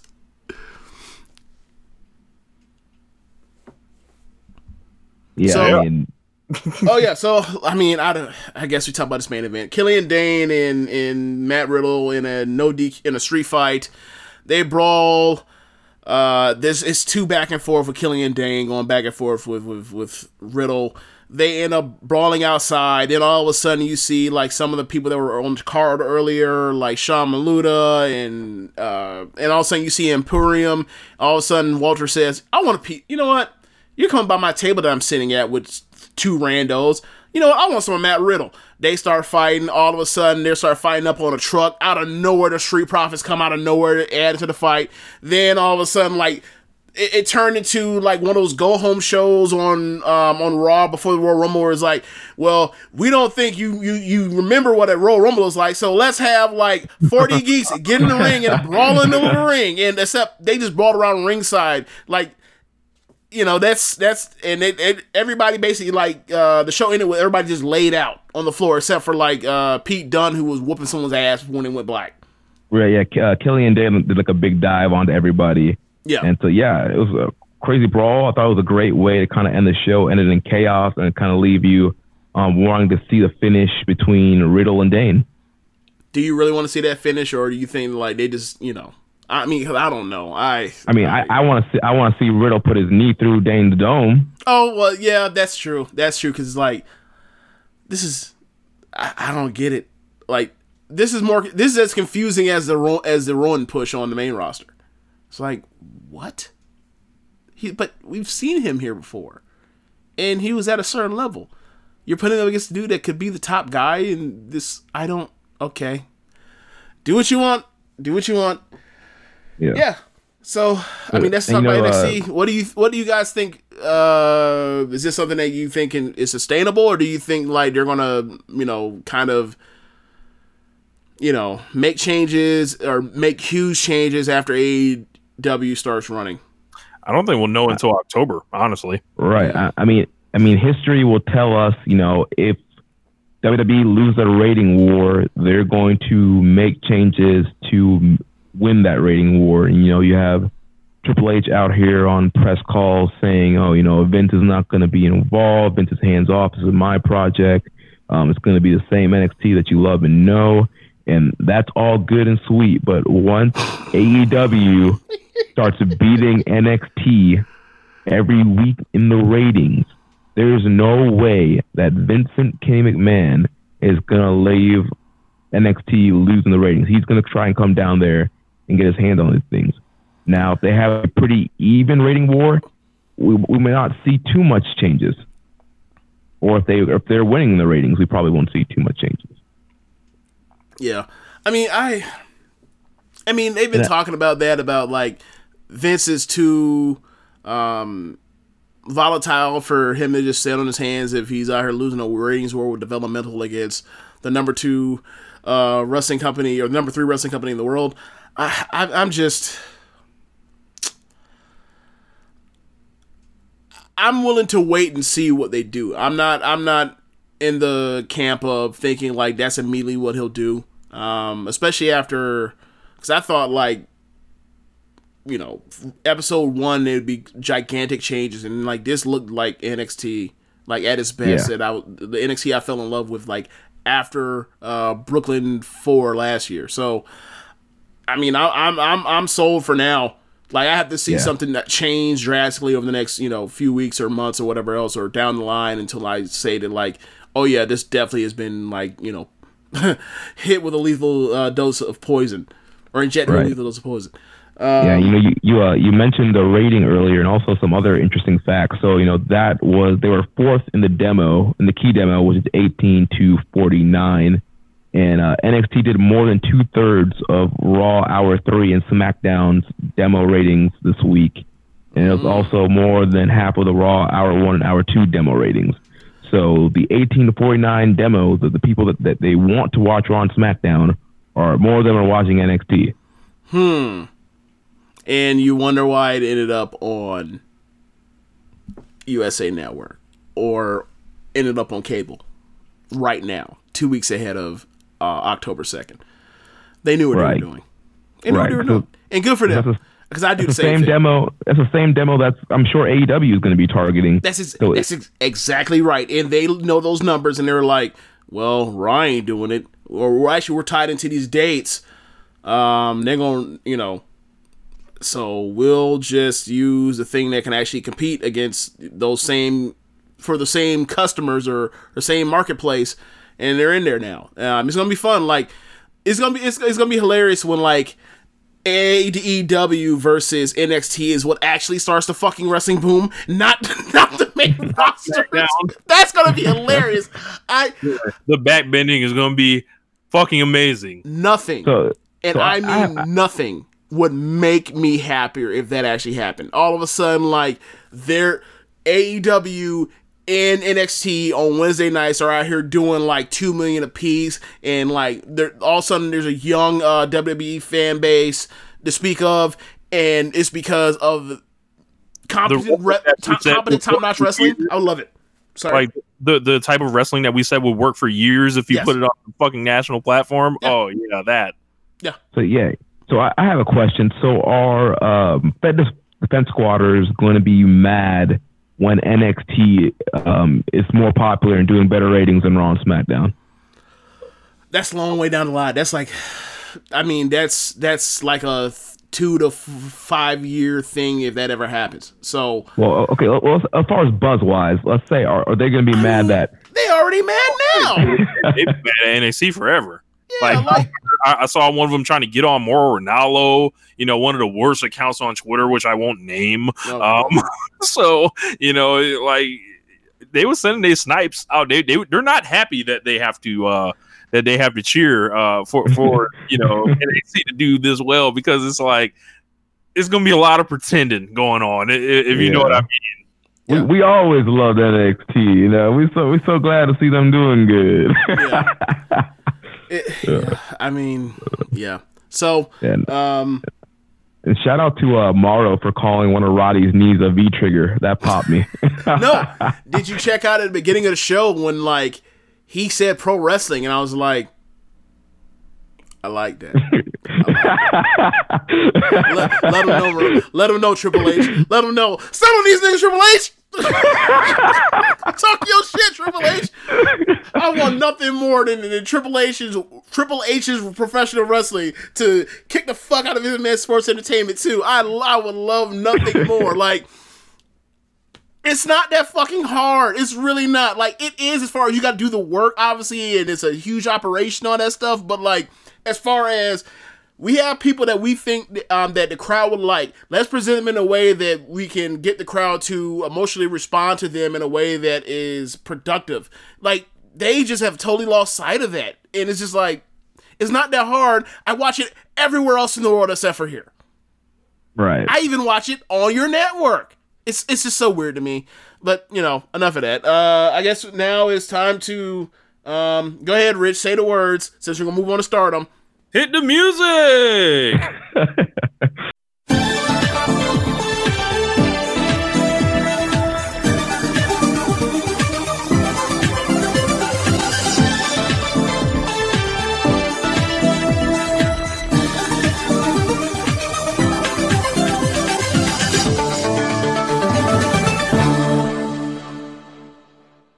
Yes, it is finally time for us to review the last three shows we missed of the five star Grand Prix. It's been going on for all throughout this entire last month. Uh, I think the last shows we missed left off on, Rich, were the August 25th shows. That's right before we had the huge internet stuff going on, or not the internet stuff, but like the stuff going on inside of Stardom with people possibly getting fired or boxed out and then brought back because of uh, uh, Western um, complaints. So now we have been getting these uploads hot and in a hurry and fast, and we are um, now um, the last few shows, the last shows before the Cork and the final have already been um, have already been done. Those shows are done, and now they're putting up uh, the last two shows as we speak. So in the next couple days, we'll have the last uh, we'll have the last shows before this Cork, and that's on I th- think Saturday or Sunday. But uh, a lot of good wrestling. Um, I mean, I, I have the leaderboard right here from where the last shows are from the network updates. So, uh, do you want to know the leaderboard, Rich? yes. Okay. Uh, right now in the red block, that's the block that has Hana and Momo and Tam and Mayu and Azumi. Uh, the leader on the board right now uh, is Hazuki at eight points and also tied with Momo. Uh, they're all they're four and two right now. So uh, people also in play and still eligible at this point are Hana, Mayu, um, and Azumi. Uh, and Mayu actually has eight points now, but she has one more loss, so we'll see how that goes to the final. Um, the last Korakuen show for the last Korakuen match for uh, Mayu's against Momo. Uh, Jeremy, since we're talking about the red blocks, what have been some of the matches that you've seen so far that have kind of that have impressed you so far in this tournament? Yeah, so you know, starting from the tournament, um, you know, starting the opening day, I really enjoyed um, Hazuki versus Momo. Um, yes. Yeah, I mean, overall, you know, since we started watching Stardom and you know we went to the New York show, um, I've really become a big fan of Momo Watanabe, and I think he's been really impressive in the tournament. And that opening match, that opening day match with Hazuki was really good. And Hazuki's another one that's super talented that we saw in New York. Also on 817, uh, Konami versus uh, Kagetsu was another uh, great main event um, that they had. Um, then on August 18th, um, Mayu versus uh, Zumi, uh, Tam versus Suzuki, and Utami versus Arisa um, were all excellent matches. Um, from the 825 day show, I really enjoyed um, Azumi versus Suzuki. Um, then from the 825 night show, uh, Tam versus Zumi, uh, Natsu versus Mayu, and Konami versus Utami were uh, kind of my highlight matches. And then um, before we were recording, uh, we watched um, some of the matches. I believe it was from uh, nine. Some of them were seven. from different shows. Some of them, like, I think they were spread across two or three different shows. Yeah, like so, those are uh, the ones but- that I saw and I gave high ratings to. So I just say go look at those. Yeah, before we recorded, I watched Azumi and Momo, Mayu and Tam, and uh, Jungle and Kagetsu. I didn't get to uh, Hazuki and Mayu. Okay, so out of those three matches, what do you think? Which match do you think was the best? I don't know. I was I really enjoyed uh, Momo and Azumi. Uh, I just really enjoyed the enjoy the story of the match. You know, both of them are in Queen's Quest, and Azumi is kind of like the young girl in that faction right now. Momo is the leader, and it was just kind of this moment of like Azumi kind of wanted to prove that she can be on Momo's level, and uh, Momo, I feel like kind of like she felt disrespected, and she was just kicking the crap out of Azumi throughout the whole match. And it was it's kind of this upward battle for Azumi to try and come back and uh, beat uh, Momo, and they had a lot of great near falls in the match. Um, there was to the very end where Momo, I don't know what she calls it, but she hits with like the uh, the Trent Beretta Dude Buster, and you think that's it, and then Azumi rolls her up, and then he's like, "Oh my gosh, is he gonna get her?" And she kicks out, and then she finally locks on the submission. And I was like, "Man, I was so you know entrenched in those last uh, few minutes of that match." Azumi started the match and she was like a scoundrel, and then um, you know with the with the with the fake handshakes and the, and the quick roll up, she was all over. And Momo did not appreciate any of that. You may have heard of Team Kick. This was Team Kick the shit out of you. Like yeah, yeah. yeah, like I they beat the fuck out of each other, and it is really like there's a point where Azumi gets gets the advantage, and then she decides to do her her normal top rope double foot stomp. And in Stardom, most of the women that do the double foot stomp, they literally like whether it's um whether it's Mayu or it's Saki or it's Azumi, they all basically they don't do the the fall backwards on your ass and like you know hurt your tailbone over and over again deal that Finn Balor does. They they definitely uh, they mostly do the you know we're basically overshoot our target and like basically slide our feet and mostly land on our knees um, on the other side of the opponent. Not in this match. Azumi basically did like the Io Shirai Natsuki Taiyo 2014 like dangerous beat the hell out of you stardom stuff where I'm just going to jump off the top rope and land with all of my weight right on your gut, Momo. And I'm going to do it again. I did it twice. and I was just like, yo, they're out here. Like, and, you know, we, we talked about this with other people that, that have have their fake concerns about uh, when I talk about how great uh, Starlight or Azumi is that they have these women that are high school age that are wrestling or just not, well, not that they're women, is that they're teenagers and they're wrestling. And I'm thinking, like, well, didn't, didn't you play football? You know, that sort of thing. So, and I and I always normally encourage them. I always say to them to kind of assuage their feelings is like the only people that are really wrestling matches that are minors are Azumi and uh, Starlight Kid. The rest of the girls are like eighth graders or younger. So like they're only doing like the most basic of basic stuff. They are they are the young lions. Um so and I'm, and and that's been able to ring true through. I mean, I've been watching Stardom religiously since, um, or I've been I've had a subscription since January, but I've been watching religiously every single show since the Cinderella tournament, or actually, no, I'll say this since the Stardom draft. And Azumi's never took this kind of punishment, never take that kind of damage, and she never doled it out in that way either. until tonight, and I feel like I don't know if this is a new thing saying that like she's graduated to ass kicker status and ass kicked status, but like I I was kind of like blown away that like the, the brutality in that match, and um, I don't mean brutality like this was some you know they did a bunch of spots that were super duper redan- or dangerous or ridiculous. Like this was not Naito Night uh, Naito and Ibushi by any means, but um, they actually stepped up to the plate and had a match that would like if you took Azumi or Momo out of it being 19 and 16 years old, like this could have fit with any of those uh like Kairi Sane, uh, Io Shirai, Mayu Iwatani matches where they were beating the piss out of each other. Um, except there were le- there, were, there weren't any head drops or neck drops. But outside of that, like that kind of matches up. Yeah, I mean, I thought this was a really t- uh, well told story here, and I thought this match, like you kind of said, this match kind of established Azumi as a legitimate competitor and as, as a threat to anyone on the roster. Yeah. After kind of going toe to toe with Momo, and you know, Azumi wasn't even supposed to be in this tournament, Right. and she, to me, has been the MVP of the tournament. She's been having so. well, at least one of them, as far as all the matches I've seen, she's had so many great matches with everybody. Every match I've seen from Azumi, I would probably rate three and a half or higher. She's Yeah, been having yeah. some excellent high speed matches with everybody, and just, I feel like she's almost in a Lance Archer type of role, where it's like somebody who's who's not normally in the tournament is there, and they're having all these great matches and taking full advantage of the opportunity they're getting and getting over. Yeah, yeah, I, I definitely. I, she was in the running.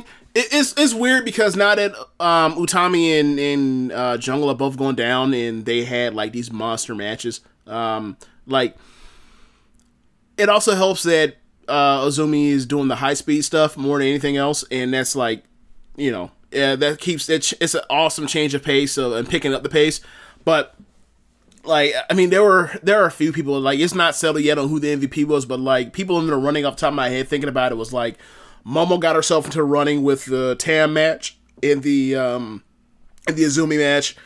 Uh you you had uh Konami starting out hot early, Utami started out hot early, Jungle was uh, had back to back bangers with um B and with Kagetsu. I mean Kagetsu if the Kagetsu Jungle match, if you told me that was match of the tournament, I wouldn't disagree with you. Like I think especially if you think of uh, especially if you're someone that's watched watched all these shows throughout this year and seen like the long form storytelling that's inside of like that Jungle Gesu match from that Korakuen Hall title red belt shot that she had in um, January or um, even the Tam stuff like Tam stuff has been almost nothing but like story stuff whether it's her getting uh getting Peach Hand back from Natsu after beating her or it's her in a, ma- in a in a great match with Mayu where they're being held of each other, or it's her finally, you know, after getting losing the white belt match in the January uh, match, and then losing the white belt match to Arisa, like beating Momo,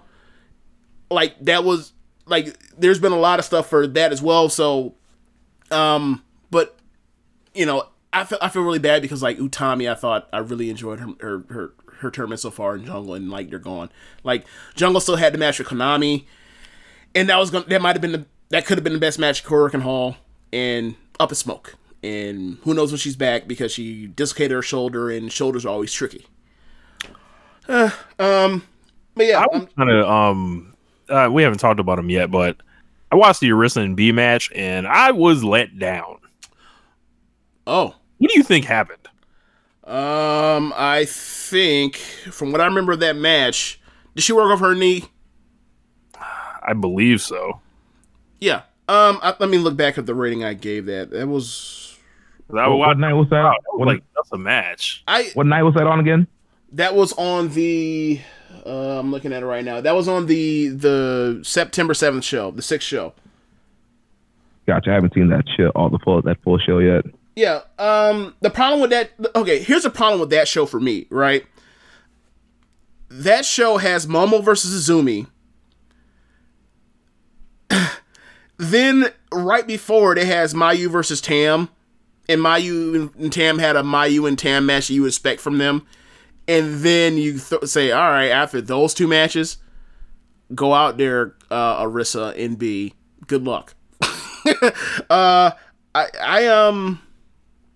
I thought it was a good match. It's just it, it just didn't it couldn't compete with the top matches on that card. Um, but I mean, if you're saying that as someone didn't see those other matches, did you see did you see that match before the uh? I didn't.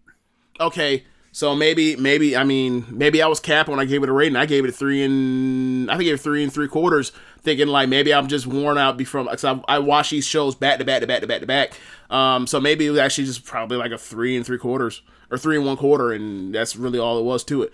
Um, yeah, like Arisa's been hit and miss. Like the Tommy match off Rip was a great match. Um, I think I gave that four flat. Um, she was gonna ha- she was set up to have a great match against um against Jungle in the, um on one of these shows that aren't up yet, but Jungle got hurt. Uh, I I think she's been solid, but outside of really the um outside of really do Tommy match, she's just been fairly like what she kind of is when she's not in a white belt match with like uh, you know Tam or uh, Momo or uh, Hazuki or Jungle. Like that's kind of what she is. She's an app. She's a pretty good wrestler, or she's an average wrestler that's still green and um and also is hot and cold when she sells because like she I don't know. I don't know why she's hot and cold when she sells. Like when she's in a hold she's screaming bloody murder and it's great. And then like she'll get right up and just start throwing kicks whatever lady got worked over. And I it just grind It's just like ugh I hate that. Um and runs and jumps and, and lands and falls and all that stuff. Uh so uh I'm trying to think what other matches are should we highlight um, Mayu, I think Mayu has is also in the running as someone that is that could win MVP, and she's actually coming on like having one of those Naito runs where it's like she's kind of ho hum and average, or, or, not average, but like she was good, but the t- with the Tam match just recently, the match with uh that that was on the main event of the night show in on the 14th with uh uh with Hannah, that's the best match I think Hannah's ever had. I think it's a four star match. Like that, you have her match with uh uh the the match on the 18th with Azumi. Yep, I you thought have was really that. good. Even though it's quick, even though it's quick, you have that. You have the Tam match. Like she in the in the Momo matches on deck. Like she has a great case to like come on and just steal it at the end. It's like, oh, so like the best wrestling company decided to show up at the end. All right, you just come in and swoop that MVP from everybody. Um, so. I, I'm interested to see what they do with this last thing because it's coming down to the wire. Uh, I mean, we, we talk about the red block, but you look at the blue block and this Jamie push is wild. Um, yeah, yeah. What what's what's going on with that? Okay, so Jamie's on a six month tour. Um, or she's in the middle of a six month tour. So like I think she started in uh, July and then she'll just take it out throughout the rest of 2019. Um, she was in the five star last year. Um, she had a tour at the beginning of this year, and she we saw her in New York, right? Um, there's somebody I really like. She's also has a connection with Pro Wrestling Eve. Um, she's their international champion. Um, she actually took the, or she didn't take the belt off of Utami, but like during a three-way match at Wrestle King, Wrestle Kingdom 2, and she uh, won the match, it, but while not pinning or submitting Utami. Uh, this is a three-way match. So I think they're really trying to push her as another Gaijin to get ready. Uh, and typically speaking, like you Stardom has a has a track record of we bring in a Gaijin, we push them to a certain level, they give them one or two title shots, they lose and they take their ass on. Except for like the the, the, the exceptions like uh, Santana Garrett or a uh, well Toni Storm because Mayu her elbow in that uh, title match, so they just had to award the belt to her. But um, I think they're setting her up for you know she uh because she beat Arisa. So we, we talked about this before we even got into uh into this tournament was that like Arisa needs turn or opponent set up. Like with Konami beating her, that was one that was obvious choice even before that match. You have that there. Um, Utami beat her on the opening night, so you have that. That's right there. Even though Tommy won't be back until November. Uh, with Arisa, I'm sorry, with uh Jamie there, that's another one. So like you might be able to fill out the rest of the year with for rematches or uh, championship matches for uh for Arisa and great because like Jamie's good. Um, is she great? No, I wouldn't go there, but she's good, and uh, she's also very charismatic and a great promo. Like she is one of the better uh promos, in, like that's on the I guess off the radar. Like she, like she was a fighting. Um, I can't remember who was. I think it might have been. I can't remember. It was somebody that was on. Um, someone signed NXT UK.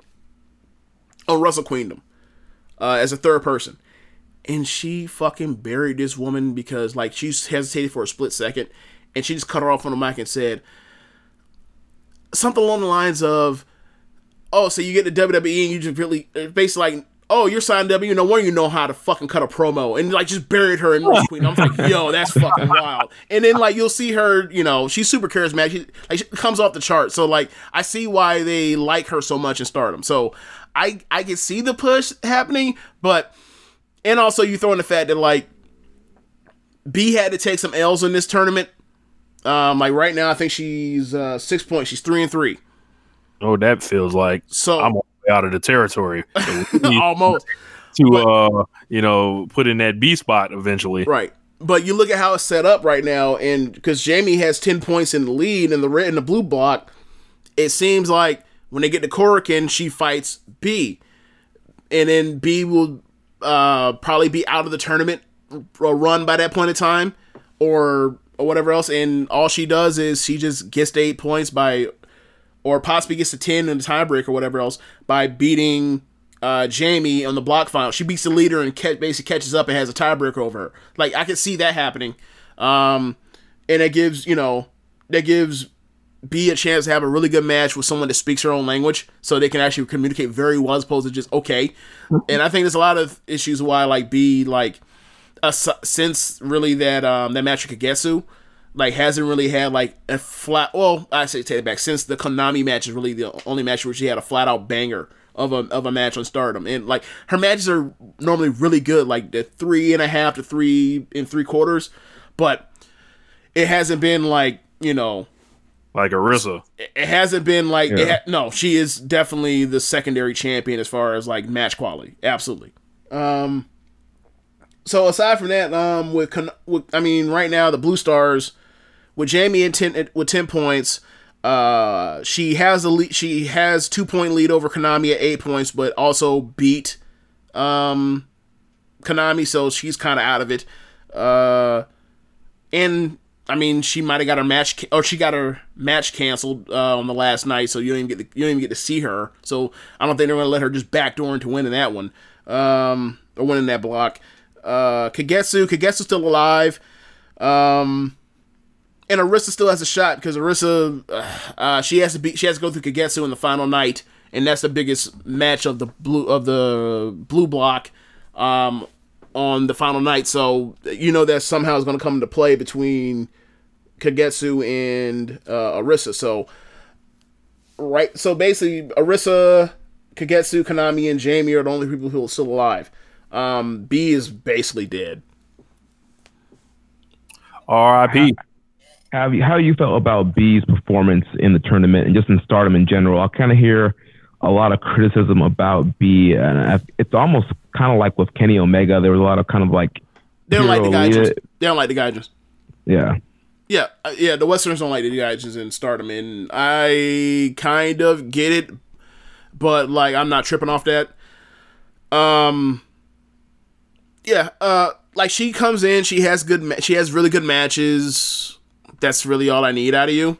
Um, from a wrestling standpoint, so like I'm not, I'm not tripping off the other stuff, the the the politics of trying to, you know, reach out to grab uh, Western fans or more Western fans by getting people that speak English like to that wrestle. I I don't really care. Uh, I mean, and also like there's so many, there's so much talent. Is like all right, all they're doing is adding more talent on top of talent. Is like I mean, between you gotta think like, let's see, Konami, uh, Momo, uh, it's like eight women that are like between 24 and um 24 and 18 right now that all can go out there and get four stars on any given night if you give them 10 minutes. So it's like I'm not really tripping off that, and B's one of them. Uh, like Arisa's 23, Konami's 23, Hazuki's 22. Um, Hannah's not the person, not someone I put on the list, but Hannah's like 22, 21. I just saw her have a four star match with uh Mayu. Uh, Momo is 19. Uh, let's see. Utami is like 20, 21. Like, I'm not, I'm not really tripping off. Hazuki is, you know, I think I've said name before. You get my point. Like they, they're loaded with ta- with young talent, so it's like letting them all just, you know, run amok, run wild. Um, Everybody fights who fight uh, against each other, and all y'all uh, just do business. yeah, and then you also like throw in, you know, we talk about Tam, we talk about Mayu, we talk about Kagetsu, um, talk about Jungle, like, and those are the adults. It's like you think like wait to or if we're lucky, like we you know a few, few years from now they get more reps in. Like imagine what they're gonna look like when they're adults. That's scary, really scary. Um, but yeah, like as far as favorite match for me, um, I might have to go with Jungle versus Kagetsu. Like I really enjoyed the fact that like Jungle finally got a win over um Kagetsu after all this all the times all the losing. Like it's nice to see someone get a W. Like it was really nice to see. Um, I really enjoyed watching the Tam versus uh, Momo match because that's the, that long form story of all I've been through this year, and I finally like, you know, and it, it goes back even more than this year because y'all might know this, y'all might not know this, but Stardom, um, they're Oedo Tai and Queen's Quest when they first started up in like 2017 or the end of at the end of 2007. I'm sorry, end of 2016, and then they finally had a feud with Oedo Tai in 2018. This is after Momo comes back from her knee being injured. So, um, they screw over Momo in a match because you know Oedo Tai always cheats. Um, and she was, she blew her stack and said "fuck this," and it led to a five on five elimination match. So so she did um your boy superhuman. Fuck this shit. yes. So basically leads to a Korakuen Hall show, or I believe a Korakuen Hall, maybe it should keep, I can't remember, but like it's five on five elimination match, and it was Oedo Tai versus uh Queen's Quest. And at the time, player manager was Tam. Like they were using her as like a cute manager, and little did we know she turned to such a good wrestler, I guess. So um the last two basically the rules is the last person you pin or you pin people is like almost like a survivor series match but the last person um on your team that gets pinned uh gets kicked has to leave their faction so it comes down to tam versus momo momo beats tam. Tam has to leave out of uh oedo tai um she eventually um i'm sorry mayu reaches out to tam. She basically comes second in command of Stars. Stars becomes what they have been, and over the years, like she never beat Tam. Or sorry, she never Tam never beat Momo, never beat Momo, and then she finally gets that win. And it's like, and she's also still in contention, and it's like, I like that, appreciate that. That's good. That's good storytelling, not you know. The other, the other nonsense on across the pond on the biggest wrestling company in the world. So, um, I, I'm throwing shots, unnecessary shots. Um, but yeah, uh, I can't wait till uh these next few shows come up because, I mean, you know some bangers. I can't wait to come up with a uh, come out with the list and finally I'm gonna try and do the grapple type thing where like I have my ratings and I'm gonna average them out. This is what this person is block, this person is block, and then I'm gonna do like what these opponents did and if they raised the level or brought down the level. And I think it's gonna be interesting you do like a little graphic for us so we can easily share that and, and uh, get some content rolling uh, that we can send out from the account. I, I don't do computer Yeah. design, sir. Hey, I don't hit, hit up, you hit up, got- uh, hit up, a little app. Like, hit and up, also, it's uh, like, Mike Ferg. Hit up Ferg. okay, and also it's like they're my ratings, so they're totally arbitrary. like as opposed to like grapple, which is like more of a more of a you know oh like 250 people voted on this, okay, as opposed to oh this this one guy came up with his ratings. You need, you need, Yeah. uh, Yeah. need to put a column together and uh, so we can put it up on the site. Oh God. Uh, we should have thought about that ahead of time. Now it's the end of the thing. Um, yeah. I think I think I'm done. Anything else to add about this about the tournament? Uh, I think it's been really gonna enjoyable. So- Sorry. Who's gonna win? I still I still think it's gonna be Momo. Like I I probably would have said uh, Utami until she got hurt, but you know it is what it is. So, um, I I my I would still have my money on Momo. Um, I, I yes, could- ba- after that, bow I'll down say- to the queen. Yeah, and after that, after that, I could see probably Mayu. Those would be my two top picks for for right now. Like I don't really, I mean, because the two champions are in the blue block, so it's like I don't see either one of them advancing, right? So, and I Right. also don't see Jamie making it, so it's like, uh, it, it's. I mean, maybe they do Kagetsu, maybe like those be the top three picks. Yeah. Um, but yeah, like, but Kagetsu, like, so far in this tournament has been like her biggest thing is like she's just catching like um, she's having great matches, but like she's she's putting people over for the most part. Like she's like, if you're somebody that needs to like, if you're opening night, she lost K- Konami in the main event. Um, I think she. Let's see. Um. Did Kagetsu face Utami yet or no? No, no, no, no, not yet. That was supposed to Oh, happen. heard about that. That was supposed to happen on one of these show, one of these late shows, super late shows before she got hurt. That's was supposed to happen like the last show before the Korakuen. So no, that didn't happen. Um, but like she also put over Jungle too. So it's like people that kind of like you know, it's almost like the Okada and, and Evil match. It's like, yep, put them over. They need this. So um, I don't know if you can really if that's what your role is in the tournament. I don't know if I don't know really how well you're going to be. I don't. I really don't see you making it and winning the block and then you know beating uh, Momo or Mayu. So it is what it is. Um, yeah. Ultimately, you know, if I had my if I had my way, it'd probably be Jungle versus Tam. uh, but yeah. Um, I think I'll wrap it up for the show. Uh, Jeremy, uh, thanks for coming on the show. Do you want to give us your plugs? Yeah, so you guys can follow uh, me on Twitter at Jeremy L. Donovan. You can follow my show at KI Strong Style. Keeping Strong Styles right here on the same feed every Tuesday with the young boy Josh Smith and I covering New Japan Pro Wrestling. Getting ready, we got uh, Destruction in Kobe coming up this Sunday with uh, Shingo versus Goto and the IC title with uh, Switchblade Jay White and Tetsuya Naito. So we'll be reviewing that and new episode next Tuesday. All right, Rich. Anything you want to say? Yeah. Um for this Wednesday night war, just a message for everybody. Remember, you're not in the business. Um so there's no reason uh to you know, go out there and get yourself arguing on Twitter with people you never met over lunacy. Just just let them, you know, do do their thing. Like, you know, all the shit that happened with with uh, Kenny and Dijakovic uh, today, shit was funny. Enjoy it.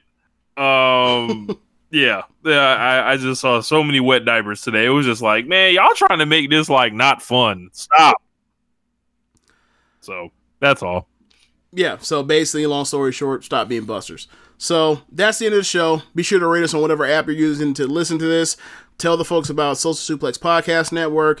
Be sure to check out our friends at Powerslam.tv, the sponsor for the show.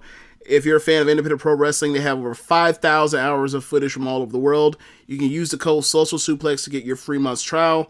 Don't forget to visit ProWrestlingTees.com slash Social Suplex and pick up some Social Suplex merchandise. Be sure to check out other shows on the Social Suplex Podcast Network. On Sundays, we have this show typically, One Nation Radio. On Tuesdays, we have Keep It a Strong Style. On Wednesdays, we have the Ricky and Clive Wrestling Podcast. Every other Wednesday, we have Grown Men Watches Shit. Uh, on Fridays, we have Get in the Ring. And on Saturdays, we have All Things Elite. I almost said uh, NXT Then Forever. Sorry. Thanks for listening. Later.